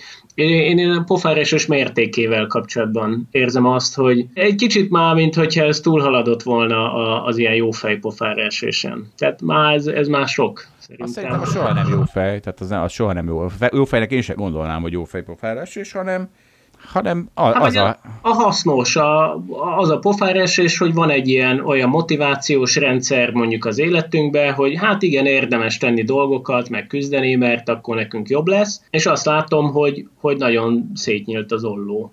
Gyerekek, nagyon szétnyit az óló. Hát a, a világ legjobb munkahelyéről beszéltek, tehát a, a képzetlen réteg világ De legjobb nem, munkahelyéről ez miért mondod, hogy a világ legjobb munkahelye? Hát Mert ez, ott akarnak ez... dolgozni, például ezért mondom. De hát, és, és ne csak Amerikához miért, Dávid, ne csak Amerikában, hanem nézzük, hogy Venezuelában mit dolgozik az a csávó, aki ilyen képzettségű, vagy Vietnámban. Tehát, hogy ha már ilyen nagy holisztikusan nézzük az egészet, akkor azért ez is legyen, ezzel is legyünk tisztában, hogy nem ahhoz kell mérni, hogy de jó lenne az Amazon dolgozónak akkor, hogyha sose kéne palacba vizelnie, hanem ahhoz néz meg, hogy hát gyerekek Vietnámban 50 éve még ugyanaz az alkalmazott még éhen is halt. De lehet, hogy még jó, most is Zsolt, akkor más mondok, tehát hogy akkor szerintem itt a, a kérdés nagyon az egyik oldaláról kezeljük, azon az oldalán kezeljük, hogy hű mindenki Amazon dolgozó szeretne lenni. De hogy akkor én azt mondanám, hogy nézzük meg a másik oldalt, oldalt is, tehát hogy az egész az a Jeff Bezosnak mennyire jó, és hát neki, neki nagyon jó.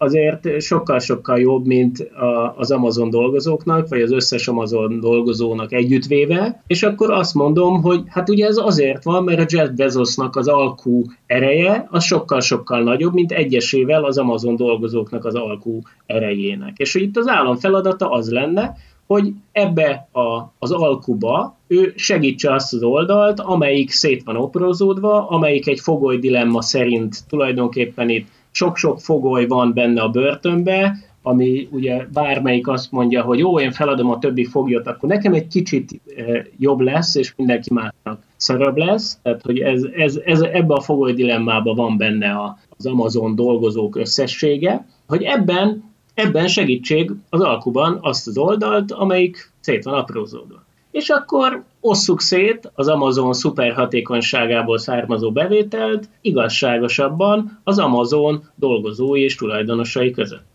Hát akkor erre az a viszont válaszom, tehát akkor mégis visszamentél a pénzre. Ugye, tehát közöltet, hogy Jeff Bezosnak, Elon Musknak azért rohadt jó, mert rengeteg pénzt kerestek. Na de az előbb azt mondtad, hogy attól még, mert az Amazon dolgozó sokkal többet keres, mint bárki más, attól még nem jó neki. Hát Jeff Bezos meg Elon Musk ott alszik a factory flooron, ha úgy adja a sors, és amúgy meg a sortosok... De az Amazon dolgozó is a, az izébe pisál. Hát a Jeff Bezos meg nem pisál a, a palacban. Az nem pisál, a, de ott alszik a factory flooron. A izé még nem, nem alszik. pisál a palacban. Hát érted? Azt hát mondom, de, ugyanazt csinálják, mégis a, egész más Vezessük vissza a pénzre. Tehát most nehéz átváltani a palacba pisálást a factory flooron alásra, de a pénzre oda vissza tudjuk vezetni. És azt mondod, hogy Jeff Bezosnak azért rohadt jó, mert rengeteg legyen, pénze van. Hát akkor legyen 100 dollár a bér az Amazonnal. Nekem az is jó. De figyelj, ugye... Zsolt, te kiadjad ezt a dimenziót, ezt, amit Dávid még az előbb leírt, hogy ez a tömeges jelenség egy viszonylag alacsonyabb státuszú emberekről szól ez a dolog. Ez más, tehát a Jeff Bezos az ne hasonlítgassuk tényleg. Hát ez kicsit olyan, mint amikor én a kalács kalandjaim a piacon, hogy az alacsony képzettségek elhapolják előlem a kalácsot, és ha nem lenne rohadrága kalács, akkor én már rég izé. De ne, hát akkor menjünk vissza tényleg a 1800-as évek Angliájába, és akkor ott volt gyerekmunka, meg volt, nem tudom, 16 órás munka a bányában, megcsinálták. Hát nem? Megcsinálták. Igen, szóval hogy ez már volt, és valamire azt gondoltuk, hogy ez nem jó. Hát ugyanez van. És igen, változik. Ja, most erről van szó, hogy izé, pisilnek a palacba, vagy nem. És most nem arról van szó, hogy 16 óra a bányába gyerekként. De az a, igen, változott a, a világ. Hát mások a van a határ, de ez, és akkor most az, hogy puhányok vagyunk, nem? Tehát, hogy... Puhányok vagytok, a világ ré, legjobb. Régen, régen bezzeg, izé, Soha büdös életben nem... is bírtuk, most meg már csak a palacba kell pisilni, aztán mégis itt izé rinyálunk. Nyafogtok.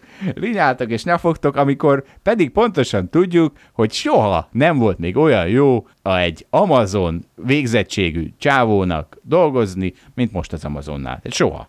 Soha. És persze, hogy lehetne jobb, hogy ne lenne. És a másik, amit erre mondtam a pogres, soha nem lesznek elégedettek. Dávid, amikor megszűnik a palacba pisilés, akkor az lesz a következő bajat, hogy jó, de miért nincs neki Teslája? Mert a Elon, Elon Musknak meg száz Teslája is lehet. És akkor, és akkor itt fog ülni, a jó baszki. És akkor meg már miért, miért, nem, miért nem kirándulhat ő is a holdra? És akkor, ó, hát ez, hát ez, ez Dávid elszabadult. Szerintem, mondom, van ennek az egyenlőtlenségnek egy ilyen egészséges vagy egészségesebb szintje, és szerintem bőven-bőven átestünk már olyan szintre, ami nem jó. És ez nem csoda, mert nyilván aki az egyenlőtlenségnek a nyerő oldalán van, ő az elit, és ő irányítja a szabályokat, és nyilván a saját maga felé hajlik a kezet, tehát hogy ezen úgy nem lepődöm meg, hogy ez így történt, csak szerintem elérkezett az idő, hogy itt valamit vissza kell csinálni ebből. De különben baj lesz. De ebben az okfejtésedben benne van az, hogy soha nem volt olyan jó Amazon alkalmazottnak lenni, mint most, alkalm, tehát a, a világ történelemben és földrajzilag? Tehát ez benne van? Ezzel tisztában vagy? Ez a szemed előtt lebeg? Valakinek, ez... Zsolt, valakinek igen, igen. És valakinek meg megérte 16 órát lemenni a bányába. Ugye, de, ő ment oda. De, tehát ért, ezt mondom, hogy száz éve az Amazon alkalmazott az 16 órát ment le a bányába. Tehát, hogy ezt mondom, hogy soha nem volt olyan jó Amazon Azt nem mondtuk, hogy nincs fejlődés. Hát az, az rohadt jó. Van fejlődés. Na, jó. Szerintem na. évszázados távlatban van fejlődés, évtizedes távlatban visszafejlődés van. Ez Tehát nem az, igaz. Hogy, ez nem igaz. Hogy a ez csak 80-as, 90-es években én azt tippelném, hogy lehet, hogy sok szempontból jobb volt. Hát és Amerikában, az anyagi Ázsiában szempont, szerencsére fejlődés van. E, igen, ja, igen, igen, persze, igen. És hogy itt nem, mondom, nem, tehát, hogy az, nem csak az van, hogy 10 dollárt vagy 15 dollárt keresünk, hanem az van, hogy milyen stresszben élünk. És hányan élnek milyen stresszben. Jó van. És... Dávid, leküldelek a bányába 16 órát, aztán megnézzük, milyen stresszesen jössz vissza. Nem merült fel itt, hogy akkor mi is alapítsunk szakszervezetet, mert nagyon stresszes ez a tőzsdei munka egyébként. Csak Erre én is gondoltam. Erre én is gondoltam, hogy hát ha ekkora nagy izé, szocialisták lettetek, hát akkor... Noszak. De mit követeljünk? Nem tudom, de durván. Nem, mozog, de annyit, nem, nem mozogjon annyit az árfolyam egy nap, ezt intézze el nekünk a vezérigazgató. Nem, mindig menjen felfele. Vagy és, ja, és mindig menjen felfele. Igen, mert egyébként zavaró, igen, hogy, hogy rossz élményekkel van teli egyébként ez a munka. De van egy jobb ötletem, hogy itt a Millennium Management hedge fundnak a, a 200 kvant csapatát javaslom, hogy ők alkossanak szakszervezeten. Igen. Egyszer Csak 5%-ot rúgjanak ki minden évben, ne tizet. Egyszer láttam egy ilyen képet, azt hiszem a bankválság 2008-9-ben keringett ez a neten, hogy a brokerek tiltakoznak a jövedelmeik visszavágása miatt, és akkor csupa Lamborghini, meg Ferrari, meg nem tudom mi ott csinálta a dugót, nem tudom. Na, ez, menjünk tovább most már, mert szegény Amazon, megfejtjük itt, a, és akkor mit, mit fog csinálni Steve Bezos, ha mindent mi fejtünk meg helyette. Hát figyeljetek, kicsit, kicsit vírusozzunk. Van ez a foci EB, ahol mindenki cseszteti a kormányt, hogy hát ők bevállalták a teltházat. Ami én szerintem jól csinálják. Tehát se, semmi más nem csinálnak, mint ezt a halálpánik médiát ellensúlyozzák, ugyanis az, hogy nyáron teltházak lesz, tehát most nem lehet elképzelni egy teltházas stadion, de ezek az emberek nincsenek tisztában, hogy ez, ez két-három hónap múlva lesz nyáron, kellős közepén, amikor tavaly se volt izé vírus, meg járvány. Szóval, hogy ez nem most van. Hát Szerintem egyszerűen jól csinálják, de ők azok, akik azt mondják, hogy gyerekek, nem kell félni ettől a járványtól, ez, ez múlóban van, és nyáron meg pláne, egyszerűen ellensúlyozzák a pánikhalálmédiát, akik persze emiatt aztán ágálnak rendesen, de hát gyerekek, hát ellenetek küzd szegény kormány, hát én is ellenetek küzdök. Tehát ki kell számolni. Én azt nem látom, hogy itt pontosan meg lenne a terv arra, meg pontosan tudnánk, hogy mi lesz a helyzet. Itt az alázat hiányát érzem. Hát... Igen, én ezzel egyetértek, tehát hogy nekem is azt hiányzik, hogy valóban az igaz, hogy ez a Covid ez minden bizonyal szezonális, és hogy leesik a reprodukciós ráta nyáron, de igazából azt, hogy ez így mennyire esik le, azt úgy nem tudni, meg azt sem lehet pontosan tudni, hogy akik jönnek, azok mennyire lesznek beoltva. Ugye Nyugat-Európában azért nem halad olyan nagyon jól az oltás, de egyébként alapvetően egyébként én egyetértek veled abba, hogy de baszki, hát előbb-utóbb vissza kell térni a, a régi életünkhöz, meg már mindenki nagyon feszült, meg már menne, meg jönne, meg csinálná dolgokat, és hogyha én ezt így jól szeretném megcsinálni, akkor nagyjából úgy csinálnám meg, hogy lenne olyan jegy, ami ami ilyen védettségigazolványos jegy, meg olyan jegy, ami, ami nem védettségigazolványos jegy, és a védettségigazolványos jegy az olcsóbb lenne, az diszkonter lehetne kapni. És egyébként, hogy milyen arányban adnak el védettséges és nem védettséges igazolványos jegyeket, az valamilyen járványügyi modellből kéne kiszámolni, hát csak úgy nagyjából, hogy azon az alkalmon az effektív reprodukciós ráta az mondjuk ne legyen egy fele. Én erre tippelnék, hogy ezt így kéne valahogy megoldani. És az összes többi eseményre lehetne csinálni nyáron, és akkor ahogy egyre több lesz az oltott, ember, meg egyre többen estek át a betegségen is, úgy egyre nagyobb arányban engedhetünk be nem védett emberek itt is az ilyen alkalmakra, és ugye védettből egyre több lesz, vagyis ez a védettségi diszkont a jegyárakban ez egyre kisebb lesz. Na ez az én modellem. Itt kéne csinálni. Van egy másik modelled. Ez a dél-afrikai mutánsról beszélgettük, és miért a hallgatók se, sehonnan nem jutnak rendes adatokhoz ezzel kapcsolatban. Kell-e rettegnünk a dél-afrikai mutánstól, hiszen a kínaitól is kellett egy éve, szerintetek, mert ugye arról van szó, hogy a, a jelenlegi vakcinák sokkal kevésbé védenek a dél-afrikai mutáns vírus ellen, mint a többi ellen. Hát ugye még nem tudjuk, ilyen előzetes eredmények vannak azzal kapcsolatban, hogy végül is a Pfizer az elég jól véd a dél-afrikai ellen is, nem annyira, mint mint a, a standard verzió ellen, vagy a brit verzió ellen, de azért azért viszonylag véd. De mondj egy számot, a... tehát 70-80%-ra becsültük, ugye a védettséget végül, ebbe, ebbe egyeztünk meg, jól emlékszem? Hát igen, de mondom azért ez, mit tudom én, 70 és 90 százalék között, de azért ez, ez nagyon-nagyon gyenge lábakon álló eredmény, ezért nem akartam nagyon mondani, mert ez, ez nagyon előzetes eredmény, tehát valójában nem tudjuk. De ha 70 és 90, akkor az valójában jobb, mint például a kínai vakcina hatékonysága bármivel szemben. Tehát, hogy a 70 és 90-nek igazából örülnünk kell, mint majom a farkának, ha így Igen, van. de ez csak a Pfizer, és azért az csak az egyik vakcina, amivel oltunk.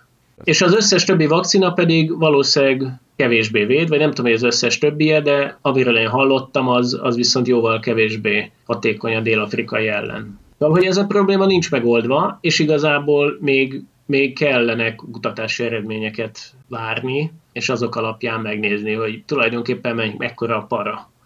Na hát, kedves hallgatók, mi várjuk ezeket a kutatási eredményeket, és amint tudjuk, megosztjuk. Mert hát ezt itt Magyarországon más, nem más, hát a kormány egészen biztos, hogy nem, nem fog senkivel semmilyen adatot közölni, semmi, pedig milyen jól lehetne. Ugye itt van Magyarország, senkinek nincs fingja se arról, hogy a kínai vakcina mennyire hatékony. Itt van Magyarországon beoltva egy millió ember, óriási, ö, óriási eremszámú minta, kiválóan lehetne nézni, hogy egy oltás után mekkora védettsége, de kettő után mekkora véd. Fogadjunk, hogy nem lesz ilyen. Pedig ezt még nem is lenne olyan nehéz megszervezni. Bocs, én még annyit elmondanék, hogy volt régebben egy olyan podcast, amiben én érveltem az oltások ellen valamilyen szinten, és az ment át, én ezt sok visszajelzésből kaptam vissza, hogy én oltás ellenes vagyok, és akkor szerintem nem ment át jól az üzenet, tehát hogy én, én oltáspárti vagyok, és amit ebben az adásban én akartam mondani, az az, hogy nagyon nem szeretnék olyan vakcinát kapni, amiről nem nagyon tudunk semmit. Tehát, hogy mondjuk én kínait azt nagyon-nagyon nem szeretnék kapni. Egyébként megkaptam a Pfizer-emet, képzeljétek el. Oké? Okay? Protek- Köszönöm.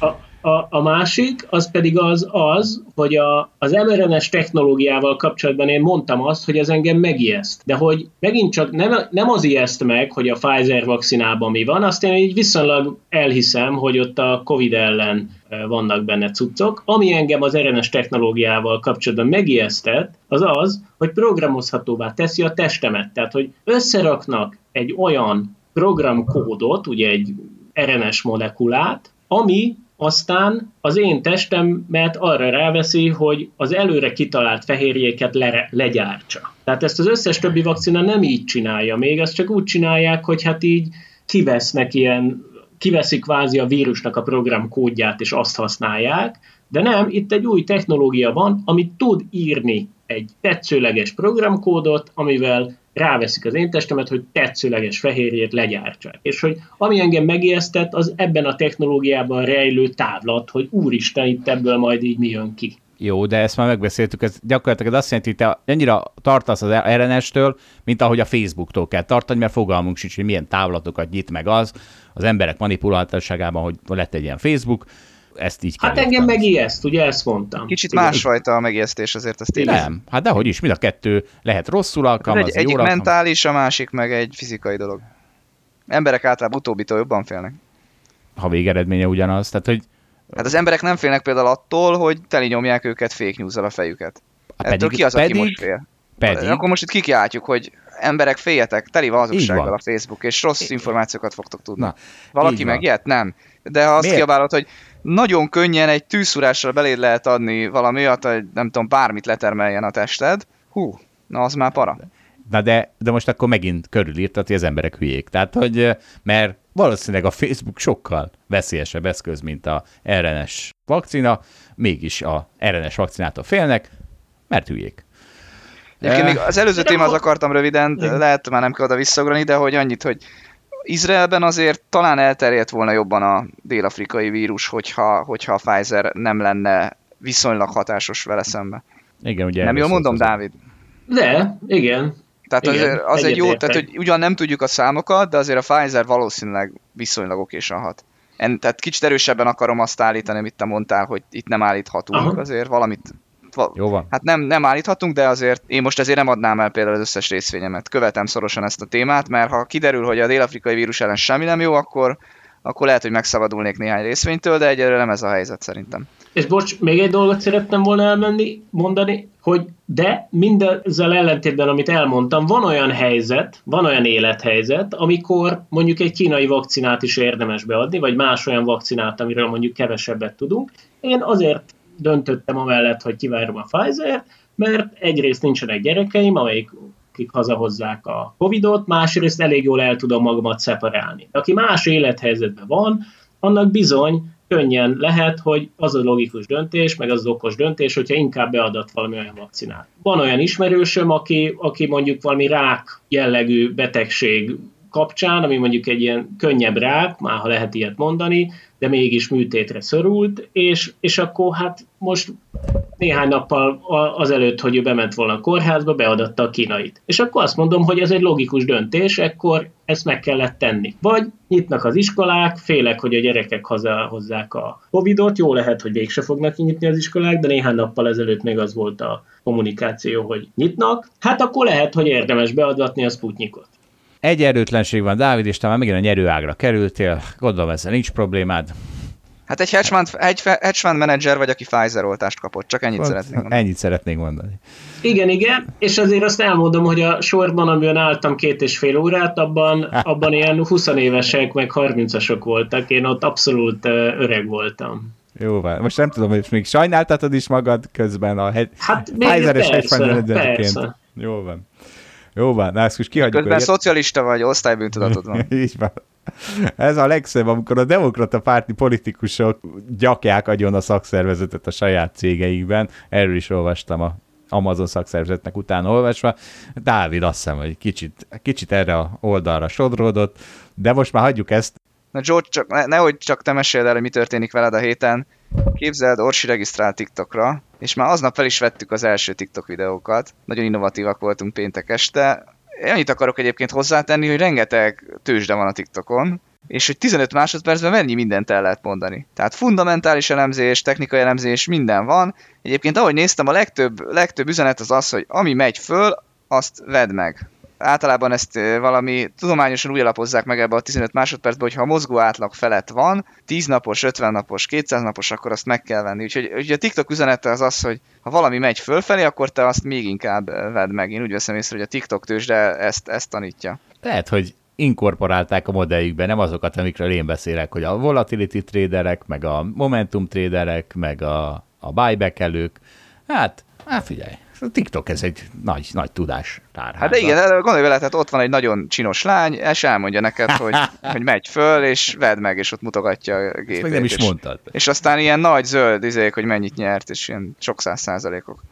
Ti is csináltatok videót, és akkor valamit meg lehet nézni a TikTokon? Hát, Zsoltnak elküldtem, de ez kulisszatitok. A TikTok videó nem fog kimenni. Még csak egy próba Balázs, volt. Balázs megpróbálta az ellenpropagandát, hogy ami megy föl, az be kell sortolni, de hát, de hát nem lett nagy sikere a TikTokon. Mondjuk, De ez mondjuk, már nem mondjuk az a hogy ez pont- történt. Nem az a pont, ahol el kell adni? Hát itt Hát, már na. a te iszonyat öreg generációd, Balázs, Hát már igen, ti is igen. regisztráltuk a TikTokra, hát ez már a vége az egész eh, mániának. Igen, itt igen. már csak nem csak a tizenévesek. Igen, hát a barátnőm 27 éves, most lesz 28, úgyhogy Hát, hát nem tudom úgy. mennyire öreg, de Ez Szeg- van. Szegény most itt összeomlik, hogy leöregezitek. csak nem. Egyébként Aj. függőséget okoz ez a TikTok, tehát beülsz elé, megy a sok baromság, egyik jön a másik után, kemény. Ott ragadsz előtte. Azt hiszem, hogy ez emberre válogatja. Én allergiásan csukom be a, még a lányaim eszközein is a TikTokot. A megtakarításokról fogunk beszélgetni a következő felvonásban. Én két kérdéssel készültem nektek. Az egyik az az, hogy mennyit kell megtakarítani, hogyan kell ez egészhez hozzáállni. A másik meg, hogy ha már egyáltalán az embernek van megtakarítása, akkor azt mibe érdemes fektetni. És akkor az e- első kérdéshez készültem egy kis bemutatkozó szöveggel, hogy én hogy látom.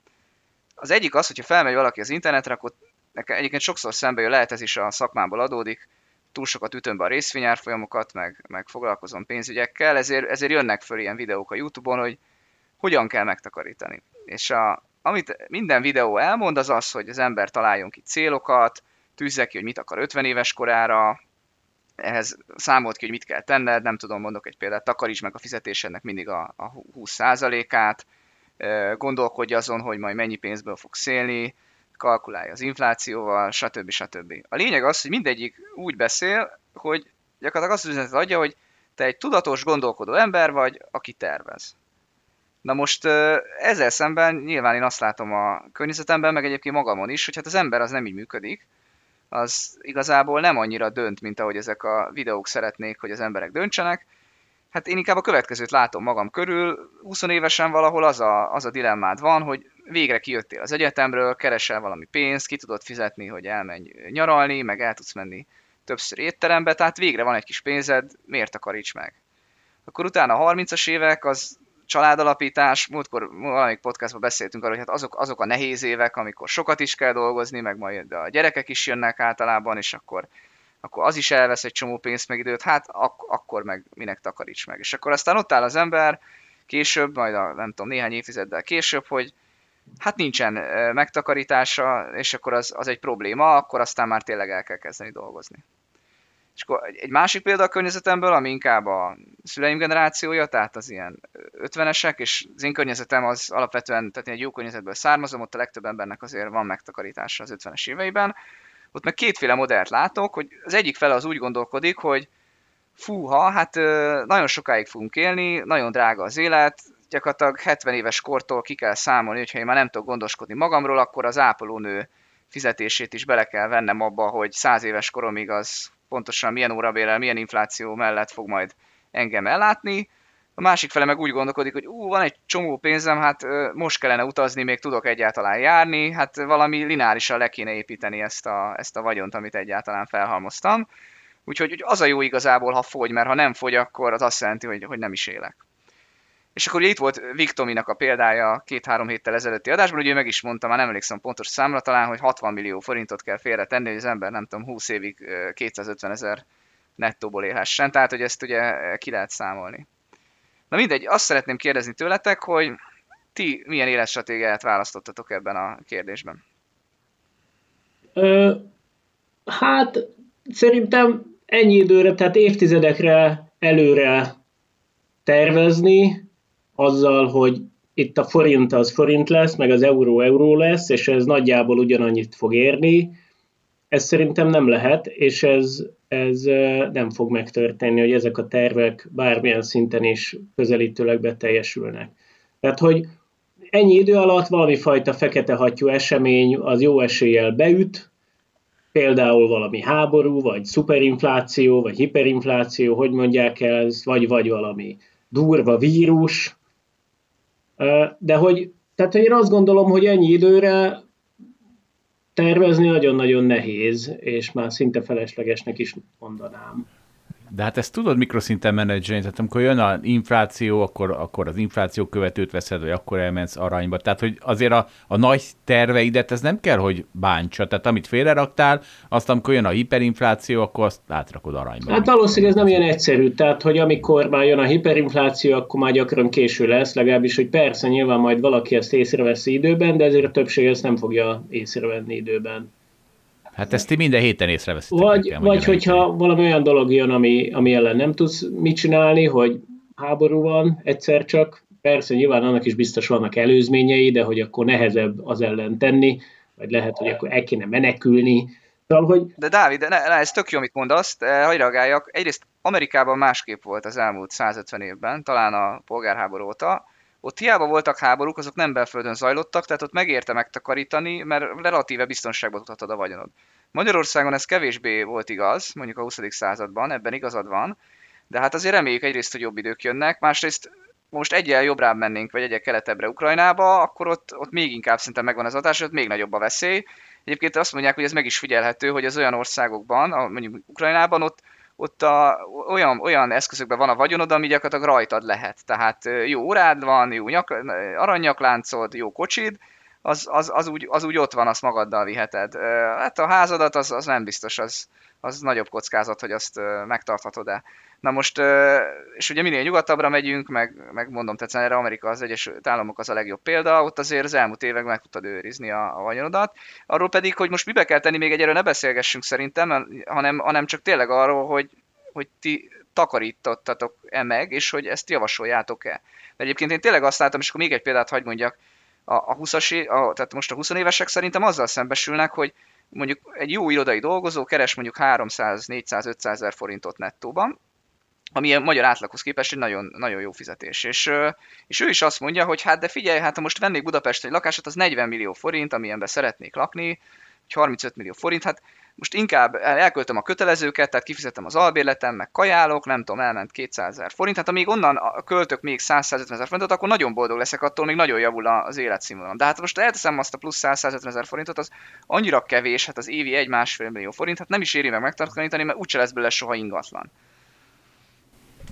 Hát egyrészt most az történt, hogy te fölvázoltad, hogy, hogy tehát ilyen gyakorlati például keresztül az emberek hülyék. Tehát ez a, a konzumidőtizmus az sokkal fontosabb, mint megtakarítani.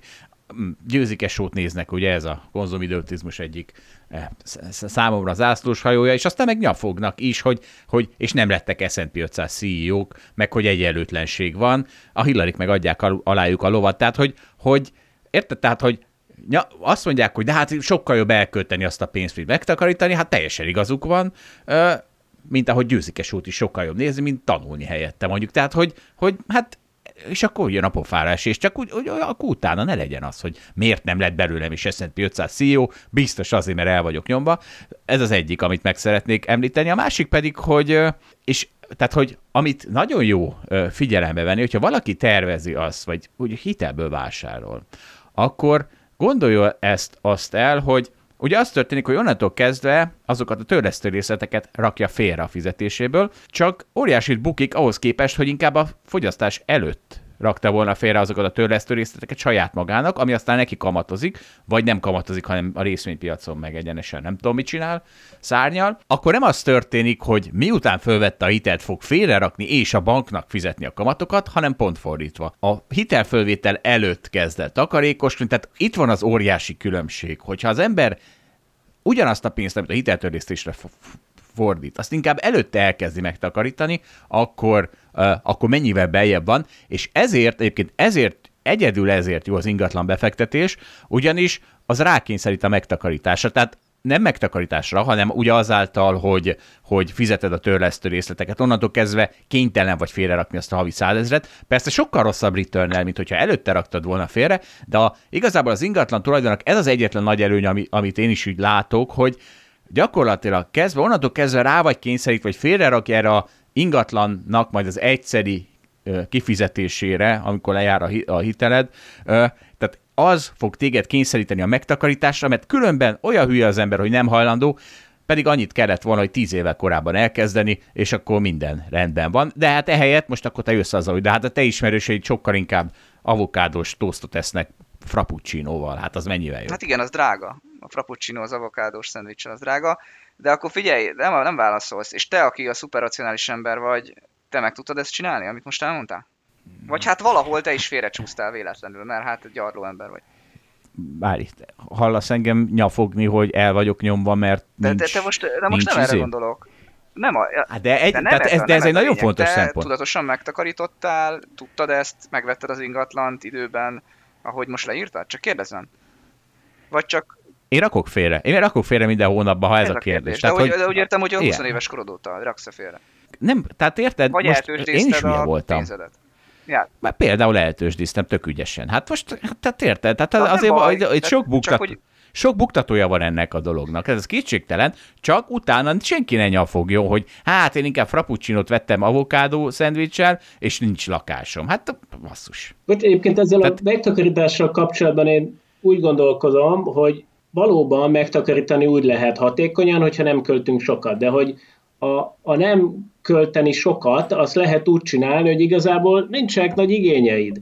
És hogy nem arról beszélek, hogy hú, itt mondjunk le dolgokról, vagy ilyen keresztényi értelemben vett ilyen lemondás, meg a minél nagyobb áldozat annál jobb, mert akkor, akkor nagy izzadságok által még többet fogunk tudni megtakarítani, hanem egyszerűen valami jó értelmű igénytelenségről, hogy asszus, hát tök mindegy, én amúgy teljesen jól érzem magamat avokádó és frappuccino nélkül, vagy mit tudom én, most lehet, hogy nem ez a jó példa, mert... Az autó, az autó az egy nagyon Például jó példa, az autó az egy, milyen autó az, egy, az egy jó példa. Nekem?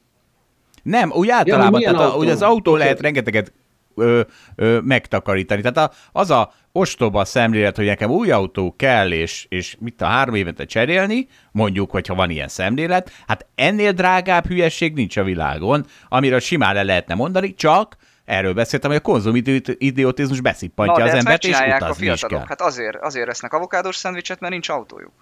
No, hát de ő, hogy, nekik, te, őket, a, a, vagy, bocs, tehát őket a konzumidiotizmus egy másik de mennyivel olcsóbb, mennyivel olcsóbb le, lemondani egy új autóról, és aztán megenni egy kicsit több avokádós szendvicset, tehát ne viccelj.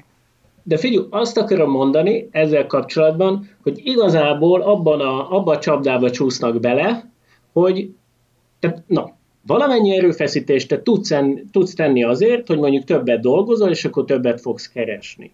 De hogy lehetséges, hogy ezt az erőfeszítést abba kéne beletegyed, hogy mondjuk kevesebb igényed legyen, és ez egy ilyen, talán most egy ilyen nagyon furcsa dolgot mondok ezzel kapcsolatban, de igazából az, hogy az embernek milyen igényszintje van, az is valami olyan dolog, amit itt tudatosan tud alakítani. És mondom, nem arról beszélek, hogy le kéne mondanod valamiről, vagy hogy áldozatot kéne hozzal, arról beszélek, hogy nem hiányzik az a valami, ami tök sok pénzt felemészt. És ahhoz, hogy ne hiányozzon, ahhoz neked mondjuk valami fajta erőfeszítést tényleg tenned kell, és lehet, hogy jobban jársz, hogyha nem még többet dolgozol, hanem megkeresed annak az útját, módját, hogy hogyan legyenek az igényeid ilyen szempontból kisebbek.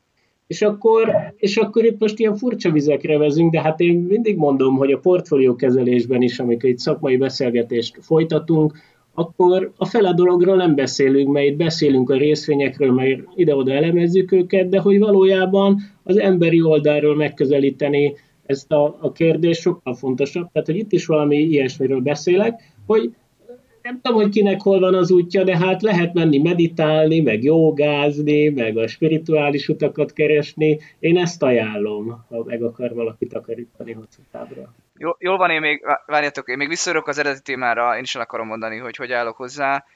Kicsit Dáviddal értek egyet, én is az alacsony életszínvonal megtartása mellett vagyok, és én például nem számolom ki, hogy, hogy mennyit teszek félre havonta, tehát fogalmam sincs, se százalékosan, se nominálisan, de arra figyelek, hogy ne szálljon el az, amit költök, és akkor úgy gondolom, hogy ez úgy nagyjából rendben van. Nyilván az élet naposabb oldalán vagyunk, ezt el kell ismerni, hogyha most az országos átlagot nézzük, akkor abszolút, tehát könnyebb a dolgunk, de, de szerintem tényleg arra kell valahogy figyelni, mondjuk így az első öt év Szerintem ilyenkor nő a leginkább az ember fizetése, mert ugye amikor elkezd dolgozni, akkor még nem olyan sok, és akkor mondjuk az első évben azért növekszik, hogyha szerencsés az ember persze, akkor utána is. És ugye az van, hogy ezzel arányosan egyáltalán nem szabad szerintem növelni az életszínvonalat. Tehát nem az van, hogy először, amikor ez izé egyetemista voltál, akkor megveszed az 500 forintos bort, és amikor már nem tudom, 5 éve dolgozol, akkor meg már csak a 5000 forintos bort veszed meg. Szerintem ez a halála a dolognak, hogyha az ember ahhoz hozzászokik, akkor, akkor tényleg nem marad pénze. Ugye az egy jó példa szerintem, hogy a Warren Buffett az ugyanabban a házban él a nem tudom, 60-as évek óta, ő egészen biztosan nem szállt el. Igen, bár azért reméljük, hogy jól felturbozta a sok pénzéből azt a házat. Valószínűleg alakított rajta, igen. Hát ő egy igazi spirituális. Hát ő egy szellemi, nem spirituális, ő szellemi. Hát ő a szellemben él, nem a Na jó, tehát akkor, akkor egyikünk se tudja megcsinálni azt, amit az internetes fórumokon ajánlanak, tehát nem vagyunk ennyire tudatosak. Hát én, én nem tudom, nekem egyébként ilyen ismerősöm sincs, aki ennyire tudatosan takarítana meg. Hogy tudná, hogy 50, 50, 50 hogy ennyit tervezzen. Na de miért kéne, tehát ezt érted, szerintem az a, tehát mi följebb vagyunk egy szintet. Tehát az, hogy minden hónapban raksz félre, aztán, aztán arra költöd el, amire akarod, hát nem kell megcél. Az a cél az azért van, hogy könnyebb legyen félrerakni az embernek. Tehát érted, az, az egy Jó, ilyen... most nekem célom sincs. Az... Hát, hogy van célom persze, kertes házba lakni ma jobb lesz egyszer, de, de ez nem egy annyira konkrét cél. De ha cél nélkül is raksz félre, akkor neked nincs szükséged a célra, mert a cél majd úgy is jön. Érted? Tehát ez a különbség. Aha, értem. A cél az, hogy félre rak. És vannak emberek, akik erre, erre csak akkor képesek, és ezt tudják ezek a YouTube videók, ha kitöltszöl elé egy célt, hogy nézd, erre rak félre mindig, és ja, erre rakok félre, akkor félre rakok. Na világos, és akkor térjünk át a kérdésnek a második felére, hogy mibe kell rakni a pénzt. Nyilván ezzel sokan megkeresnek szerintem titeket is, meg engem is.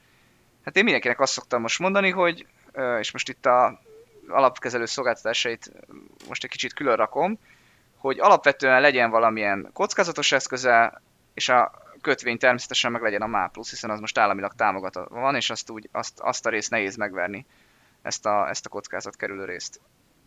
És akkor ugye az a kérdés, arról szoktunk beszélgetni, hogy mi legyen ez a kockázatos rész a portfólióban, meg hogy mennyi legyen. Tehát 60% legyen a MÁ vagy 70%, vagy csak 50, és bitcoin legyen a kockázatos rész, vagy hold részvény alap. Igen, csak azt akartam mondani, hogy hát legyen valami olyan feltétlenül benne, ami a világ szétesésére fogad, mert gyakrabban történik meg, mint, mint gondoljuk. Persze lehet, hogy az van, amit mondasz, hogy majd nekünk egy ilyen szerencsés életünk lesz, és ebben nem fog megtörténni, de azért ez nem annyira biztos. Na mindegy, és egyébként azt is látom, hogy egy csomóan egyébként ezzel nem foglalkoznak, tehát van megtakarításuk, de ugye ott áll a bankbetétbe, egyébként ezt a statisztikák is mutatják, hogy nem tudom, 6-7 ezer milliárd forint, tehát ilyen GDP arányában is nagyon magas szám áll egyébként a, a bankbetétekben. És egyébként én azt gondolom, hogy ugye ez mondjuk Németországban sokkal inkább érthető, mert gyakorlatilag egy kötvényhozam és egy bankbetét között nincs semmilyen különbség, tehát az, az ember, amit egyébként kötvénybe tartott volna, az bankbetétbe tartja. Magyarországon ugye legalább ezt akkor már érdemes áttenni MÁ pluszba, de ez sok ember egyébként nem feltétlenül teszi át. Vagy euróba. Ezt, Vagy ezt euróba, tudom, persze. Kerülöd meg Vagy euróba, Igen. tehát Magyarországon itt van ez a lehetőség, hogy valami hárdabb devizába is tartson az ember pénzt. Hát ez már a szofisztikáltaknak a kérdése. Az én ismerőseim azért nem, nem a euróforint kapcsán érdeklődnek, hanem a kockázatos meg a nem kockázatos eszközök közti arány kapcsán. Igen, és ha, tehát hogyha igazán gerinctelenek lennénk, akkor kiszámolhatnánk, hogy mennyit veszített az az ember, aki a elmúlt egy, két, három, négy, nem tudom hány évben bankbetétben tartotta a pénzét, ahelyett, hogy akár már plusz lett volna, akár Deep Value alap, akár Columbus alap, akár Crypto Position, ugye Dávid? Így van. Dávid, amúgy azt kell mondjam, hogy az én ismerősém ezért a kriptót még ilyen exotikus dolognak tartják, tehát nem hiszem, hogy valaki az egy százalékánál többet beleteszi a pénzének egy ilyen dologba. Inkább a hold részvény alapot veszik. Sajnálom. Hát, oké, okay, az én barátaim szerencsére fordítva vannak vele. Hát lehet, hogy hatással vagyunk rájuk.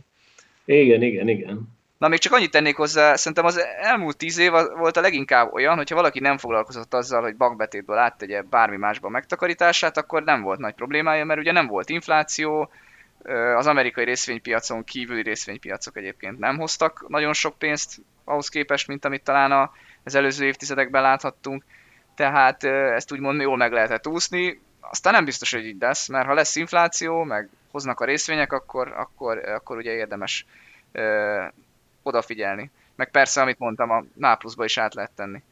de hogy ez nem igaz, mert hogy ugye valójában volt infláció, és a megélhetési költségek azok, vagy legalábbis a megélhetési költségek azok nagyon meredeken nőttek ebben az évtizedben. Hát de nézd meg szóval... a 90-es évekhez, vagy a 2000-es évekhez képest. Ja, hogy Magyarországon. Aha. Magyarország. Hát egyébként nem tudom. Nem, igaza van a Dávidnak, tehát, hogy... tehát abban van igaza, hogy az ingatlanárak például hogy fölmentek, és hogy szívnak azok, akik nem rakták be. Tehát érted, tehát a, a hivatalos infláció nem volt, de valójában például ingatlanár infláció az volt. Igen, ha nincs lakásod, akkor nagyon megszívtad a, a, a lakbérlet vagy albérletdíjakon. Igaz, igaz, és Európában ugye nincs benne ez az inflációban, és ez baj. De ebbe igazatok van, de mondom, 2000-es évek, 90-es évekhez képest a 2010-es években lehetett a leginkább nem foglalkozni ezzel, majd meglátjuk, mi lesz a 2020-as. És na hát figyeljetek, akkor ha már befektetés, hát kaptunk egy nagyon gyakorlati kérdést, mondjuk úgy, úgy érzem, hogy ez is a, ez a hallgató is az élet naposabbik oldalán tengeti az életét, mert hát az a helyzet, hogy a cég, ahol dolgozik, nagyon sok részvényt is ad nekik, úgyhogy és akkor utána bele, belemegy abba, hogy és hogy, hogy, hogy működött ennek a részvénynek az árfolyama, és, itt van egy Balázsi neked cég, hogy nem tudom mikor fölrohant, nem tudom meddig az árfolyam, mert mert nagyon jó előrejelzést adott, és akkor hát kedves hallgató, ez csak Balázs hiszi, hogy attól rohangálnak föl alá a részvényárfolyamok, mert ez meg az. Valójában ilyenkor te vagy a hülye, tényleg, tehát ezt a statisztikák is igazolnak. Hát ne viccelj már, amikor kijön egy vállalat egy jó jelentéssel, arra tényleg felmegy az árfolyam, itt nincs mit magyarázni. Tehát ez, ez így van, rengeteg példa van rá. De... Jó, akkor akkor Balázs, hogy tromfoljam itt a hülyeségedet, tehát ez a, ez a részvény, ez pont úgy rongált, hogy a NASDAQ nagyjából. Tehát értem, hogy, hogy van egy kis van egy kis, kicsit nagyobb amplitúdó van egy ilyen eredményszezon környékén, de valójában ez pont addig emelkedett ez a részvény, mint amelyik a Nasdaq emelkedett, pont azóta zuhan, mint amióta a Nasdaq is zuhant, és most megint emelkedik, mert a Nasdaq is emelkedett. hogy ezt magyarázni a izékkel, az eredményszezonokkal, de mindegy, most ezt hagyjuk. Mert... Tartom, amit mondtam, hát most a relatív teljesítmény brutálisan. Hát az, hogy te látod a korrelációt, az rendben van, de hát a szintek rohadt fontosak. Hát valamelyik nem megy sehova egy részvény, valamelyik meg közben háromszoroz. És közben, ha most csak a napi változásokat nézed, akkor korrelálhat a nasdaq Jól van, oké. Okay. Na menjünk tovább ezen. Tehát, hogy, ez a, és ugye az a kérdése, hogy vajon ezekben a részvényekben jó-e tartani a pénzét, vagy sem, és én szerintem itt két dolog van, tehát ő is tisztában vele azzal, hogy, hogy ez a diversifikáció ez fontos, mert hiszem, ugye neki mi van neki, a karrierje is nagyjából ennek a cégnek van kitéve, meg ha még a vagyona is ennek a cégnek van kitéve, hát az egy óriási kockázat, és ugye mi a, mi a, a upside ennek, hogyha ennek tök jól fog menni ennek a cégnek, akkor duplán nyer, vagy triplán nyer. Csak hogyha meg rosszul megy a cégnek, akkor meg duplán veszít, vagy triplán veszít. Tehát ilyenkor érdemes az, ugye ezt, ezt mondtam annál a NFT-s haverunknál is, Dávid, hogy, hogy vagy kriptozombis haverunknál, hogy hát ha az embernek nem, hogy egy kosárban vannak a tojásai, de egy kurva nagy tojásra van, amit bármikor bármilyen szellő fellőket és összetörhet, hát akkor azért abból próbáljon meg valamit diversifikálni, de ugye az lesz a baja, hogy dehogy is közben utána fölment a részvénynek az árfolyama, ne foglalkozzon vele, azt meg fogja kapni bónuszban, meg fogja kapni további részvényekben, tehát az ilyen, ilyen pszichológiai gátakat, azokat le kell tudni építeni, és azzal sokkal jobban jár akár hosszú távon, meg hát sokkal biztonságosabban megy akkor az élet. Hát Taleb az valami olyasmit mond erről, hogy fekete hattyúk azok néha jönnek, de néha észre lehet venni ezeknek a fekete hattyúknak a jövését, és hogy fekete hattyú nem csak úgy jöhet, hogy minden iszonyatosan leesik, hanem úgy is jöhet, hogy minden iszonyatosan felmegy. És Taleb ö, olyanokat mond, némileg ellentmondva mondjuk eznek a végtelen diversifikálásnak, hogy nem, hát érdemes egy kosárba tartsál néha tojásokat, mert néha lehet látni azt, hogy hú basszus, hát itt, itt egy fekete hattyú jön, érted, hogy miért nem látja mindenki más, érted, hogy miért látod te, hogy miért jön. Szerintem ez nem egy ilyen egyértelmű, univerzális szabály, hogy minden esetben a, a szétdiversifikálás a jó megoldás. Tehát ez egy fontos dolog, és alkalmazni kell, de, de szerintem kevésbé fontos ez a szabály, vagy, vagy észre kell venni azokat a helyzeteket, amikor, amikor ezt, ezzel a szabályt ezt nem szabad annyira komolyan venni. Nyilván persze ne tegyél tőkeáttétellel minden pénzedet bele a valami hülyeségbe, a bitcoinba, vagy nem tudom mibe, de hogy ezt ne istenítsük ezt a szabályt. De ugye Taleb azért ezt úgy játsza meg, hogy a downside az nagyon korlátozott, tehát mondjuk ilyen out of the money opciókkal szokta ezt megjátszani. Tehát ez a Taleb hozzáállása. Tehát való, ez igaz, amit Dávid mondott, csak azért arra odafigyel Taleb, hogy akkor a downside nagyon minimális, de az upside az maximális legyen, hogyha bejut, bejut ez a fekete hattyú, és így csinálja ezt a Taleb. De és hogyha most itt a, a, ez az emberünk, ez a fizetését is ugyanonnan kapja, meg a megtakarításait is ugyanabba rakja, akkor neki a downside nagyjából ugyanakkor, mint az upside tehát hogy igen, oké, okay, uh, valószínűleg, tehát általában az esetek nem ilyenek, tehát uh, ebből a szempontból pontos ide ilyen diszklémereket tenni, hogy most nem azt javaslom mindenkinek, hogy egy cuccba tele, tegye bele a mindenét, hanem csak azt mondom, hogy Sörös Gyuri bácsi is attól lett nagyon híres, hogy a, az angol fontot bedöntötte. És ez egy, ez egy ilyen egyszeri nagy tét volt, amin ő rengeteget nyert, és vannak olyan helyzetek, amikor egyszerűen látod azt, hogy ez elkerülhetetlen, ez így kávé meg fog történni, és akkor érdemes feltenni nagy tétet. És igen, ekkor is vigyázz arra, hogy nem fogsz csődbe menni.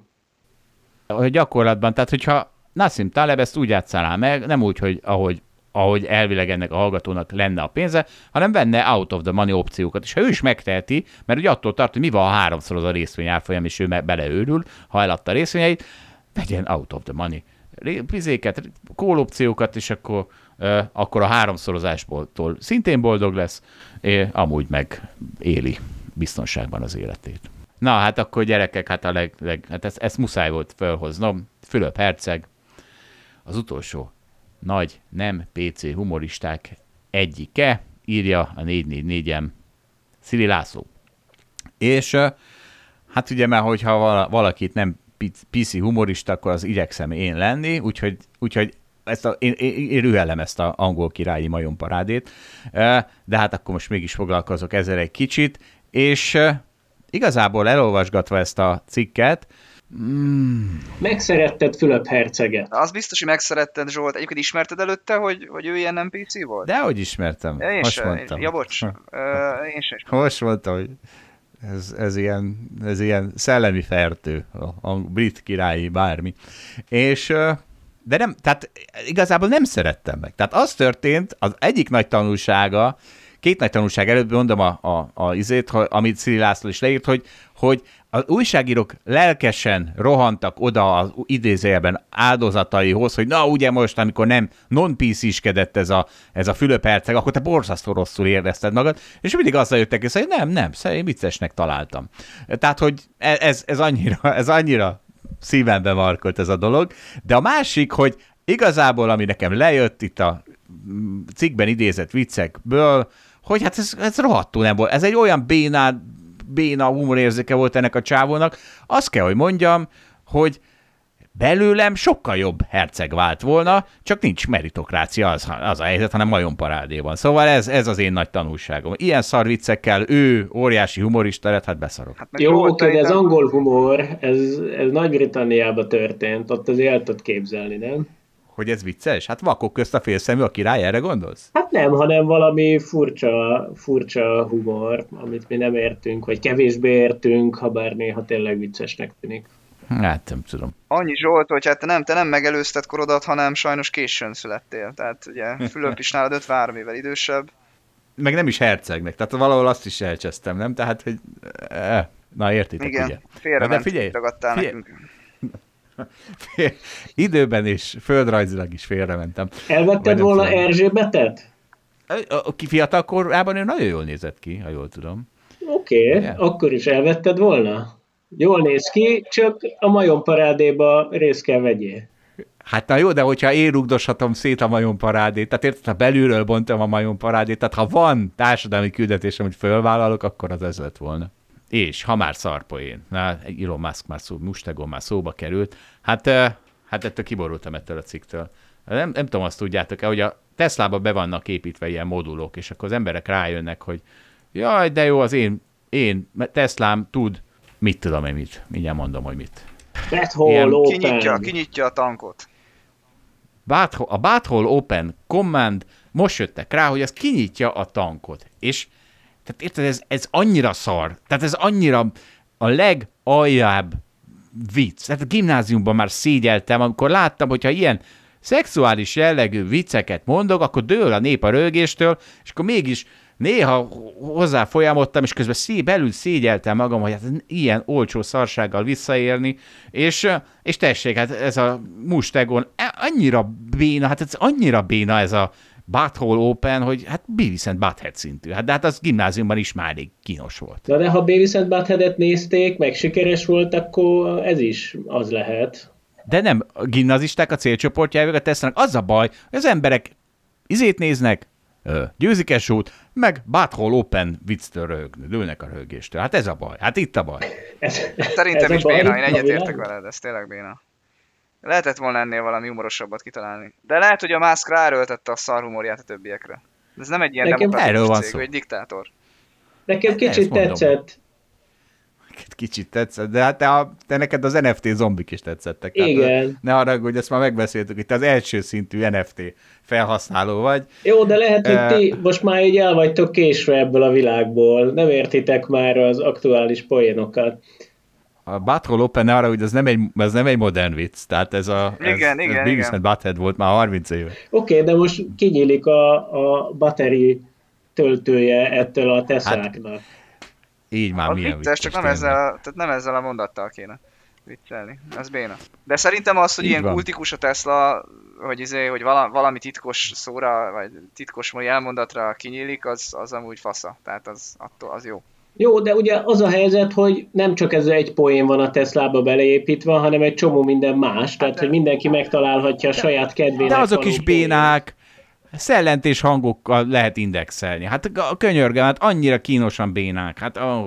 Oké, okay, e, ezek. de azt gondolom, hogy, en, tehát, hogy más jellegű poénok is vannak benne, nem csak ez. Nyilván itt most a, a Butthole Open-nél ez a szellentés hangos cucc jött fel, mint párhuzam, de hogy azért nem csak ez van.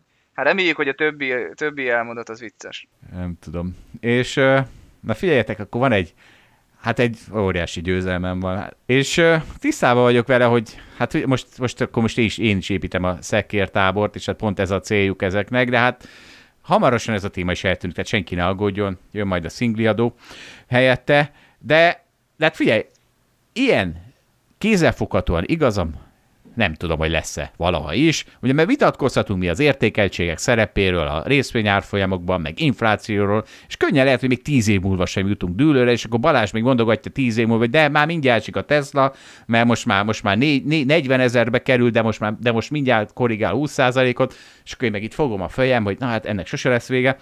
Na de itt, tehát ugye, amikor mondogatom, hogy magyar válogatottnak szurkolni, az egy, az egy politikai tevékenység, a NER mindent megtesz, hogy hát itt van, tessék, nem is. Mi, a, mielőtt elkezdek idézgetni, még hozzátenném azt, hogy tehát ha valaki azt állítja, hogy ami Németországban történt, meg ami Magyarországban történt, ugye most a, a futbalista gétről van megint szó, mondjuk Petri Zsoltal, meg Rutka Jánossal, az ugyanaz, hát akkor gondolja végig, hogy melyik országban szólal meg a miniszterelnök a témában, és akkor, akkor mindjárt kiderül, hogy hol van ennek politikai háttere, és hol van ennek sokkal kevésbé politikai háttere. Tehát akkor most idézek néhány mondatot Orbán Viktortól. Első bevezetésként a csapatsportok a történelmi győzelem lehetőségét adják. Neztek nektek Trianon, Trianon ellen megy a magyar futballcsapat. Úgy folytatta, a nemzeti csapatok különösen fontosak, azonban minden ilyen vita megbontja a csapategységet, amire szükség van a sikerhez. Hozzátette a csapat és a szurkolók közt is. Ezért szerinte helyre kell állítani az egységet, az edző, csapatkapitány munkájának minőségén múlik a következő hónapok sikere. És valahogy nincsenek kétségeim afelől, hogy ő ezt a csapategységet az elfogadás kirekesztés skála melyik végpontjához közel szeretné megvalósulni, látni, és el is fogja érni, és az lesz, hogy aki ennek keresztbe tesz, aki nem a kirekesztés párti, hát az ugye csapat.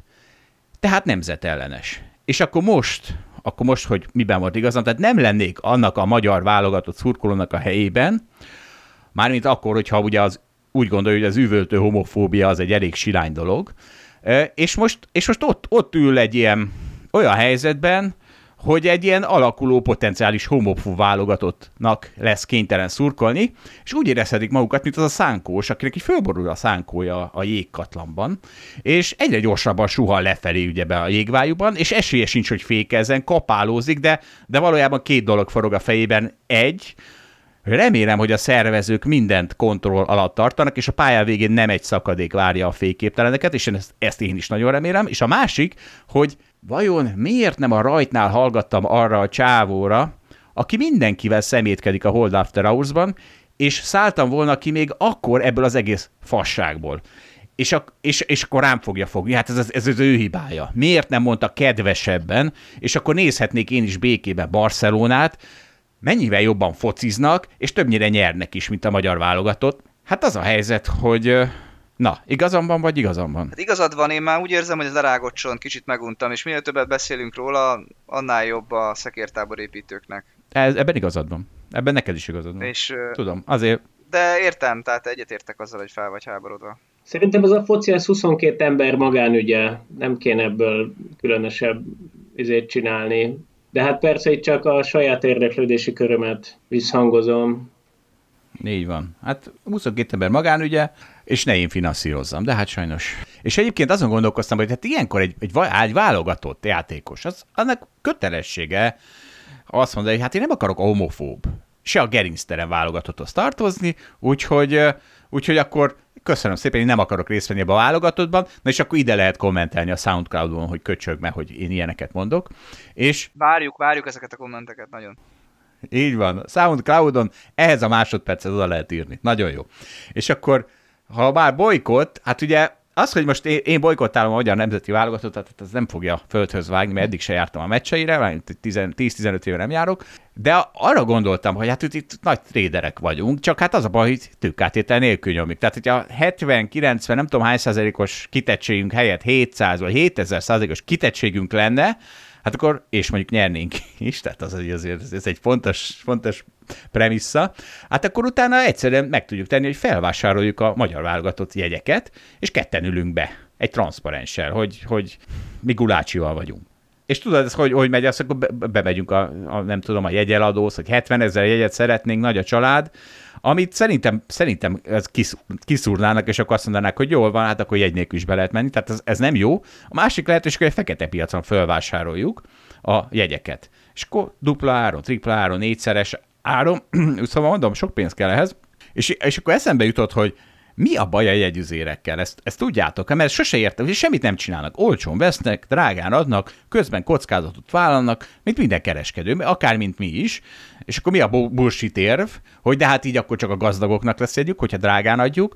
Mi a bullshit ellenérv, hogy hát valaki mindenképpen meg lesz szopatva. Tehát gyakorlatilag ugye az értékük alatt áruljuk a jegyeket. Tehát olyan, mintha akár ingyen is árulhatnánk. És nem történik más, mint mondjuk kisorsolunk a nép közt mondjuk 50 ezer jegyet a BL döntőre, és most ki fog nyerni a sorsolásban, akik jó helyen álltak sorba, mint ahogy a, ugye a piacon kinyer kalácsot, a so, aki korán kiment, mert olyan élethelyzetben van, és akkor szegény intellektuális ember az meg nem, az meg nem jut kalácshoz. De, de ha az áruk a valós lenne, tehát a BL döntő jegyeknek a valós áruk lenne, ami a fekete piaci ár, akkor meg kik nyernek a sorsoláson, egyrészt akiknek a legtöbbet ér az a BL döntőjegy, illetve hát nyilván akiknek nagyobb a vagyona, csak ezek mind tök random elemek. Tehát a... Nem, nem, ezek Zsolt, ezek mind különböző mechanizmusok, és ki kell választani egyet, és ez valami értékrendet tükrözni fog. Nekem az, hogy egy ilyen piaci projekt, ami egy ilyen foci meccs, és és hogy az piaci áron vannak leosztott a jegyek, tehát kvázi, ha megemelik a jegyárakat, ezzel nekem nincs bajom. Nyilván vannak olyan események, amik nem jó ilyen mechanizmussal leosztani, hogy ki vehet részt benne, egy egyetemi oktatás például szerintem ilyen, de egy foci meccsel nekem nincs gondom, hogyha a leggazdagabb 50 ezer ül ott, vagy aki hajlandó a legtöbb pénzt megadni ezért. Na látom, Dávid, a te értékrended is milyen. Tehát eh, nem érted ezt a nemzet dolgot, hogy ez egy alapvető jog kéne, hogy legyen, hogy mindenki ott lehessen ezen a meccsen. Na, de hogy ebből látszik, hogy ez valahol ez is, tehát hogy mivel nem a, a valós értéküken adják, hanem, hanem egy kicsit talán olcsóbban. Sokkal. Sokkal, Sokkal olcsóbban. De hogy azért ez felveti azt a dolgot is, hogy hogyha te vagy a szervező, és azért nem tudod egész pontosan, hogy mennyi az az ár, tehát hogy mennyi az 50 ezredik nézőnek a rezervációs ára, amit még éppen hajlandó megadni, vagy a 50 ezredik rezervációs árat nem tud pontosan, akkor a kockázatai csökkentése miatt lehet, hogy érdemesebb egy kicsit alacsonyabb áron adni. Csak ezt a kockázatot ezt a kockázatot veszik át a jegyüzérek, és mégis, tehát azt nem értem, hogy ez miért illegális tevék. Hogy lehet ez illegális tevékenység, a jegyüzérség? Ezt, ezt nem nagyon értem. Szerintem azt teljesen még... igazad van. Na, örülök. Hát akkor itt dupla igazam volt ebben a blogban.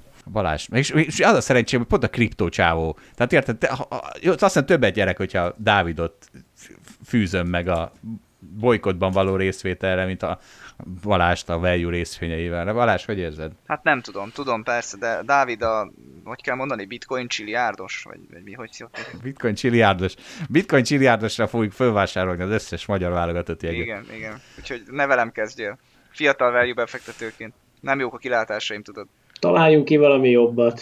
Valahol, valahol máshol akarsz nem, lehet, tenni hogy, a lehet, társadalom? Hogy az azt mondja, hogy kamu bitcoin csiliárdos, és nincs, nincs csiliárdja, amiből megvehetné a stadion. Így van, így van, így van. Jó van. Na figyeljetek, Dávid elméletét meghallgattuk arról, hogy hogy kéne majd kezelni a Covidot. Hát van, van más, vagy nem tudom ez mennyire alternatíva. Az, az történt, hogy 200 holland turista azt mondta, hogy hát köszönjük szépen, elég, van a, elég volt a holland lockdownból, úgyhogy akkor egy, egy görög beach resortba szeretnék el következő két hetet tölteni lockdownban, és ugyan nem mehetnek ki belőle, meg nem mehetnek le a tengerpartra, de hát azért ott el, el sem vegynek ők szegények más, egymástól másfél méterre a, a égei tenger partján a full, mi, hogy hívják, full board, vagy mi a túró, ez all inclusive all inclusive szarságban, és ezt nem, nem 200-an hát mennek, de 25 ezeren jelentkeztek rá. Ráadásul ezt a holland állam fizette.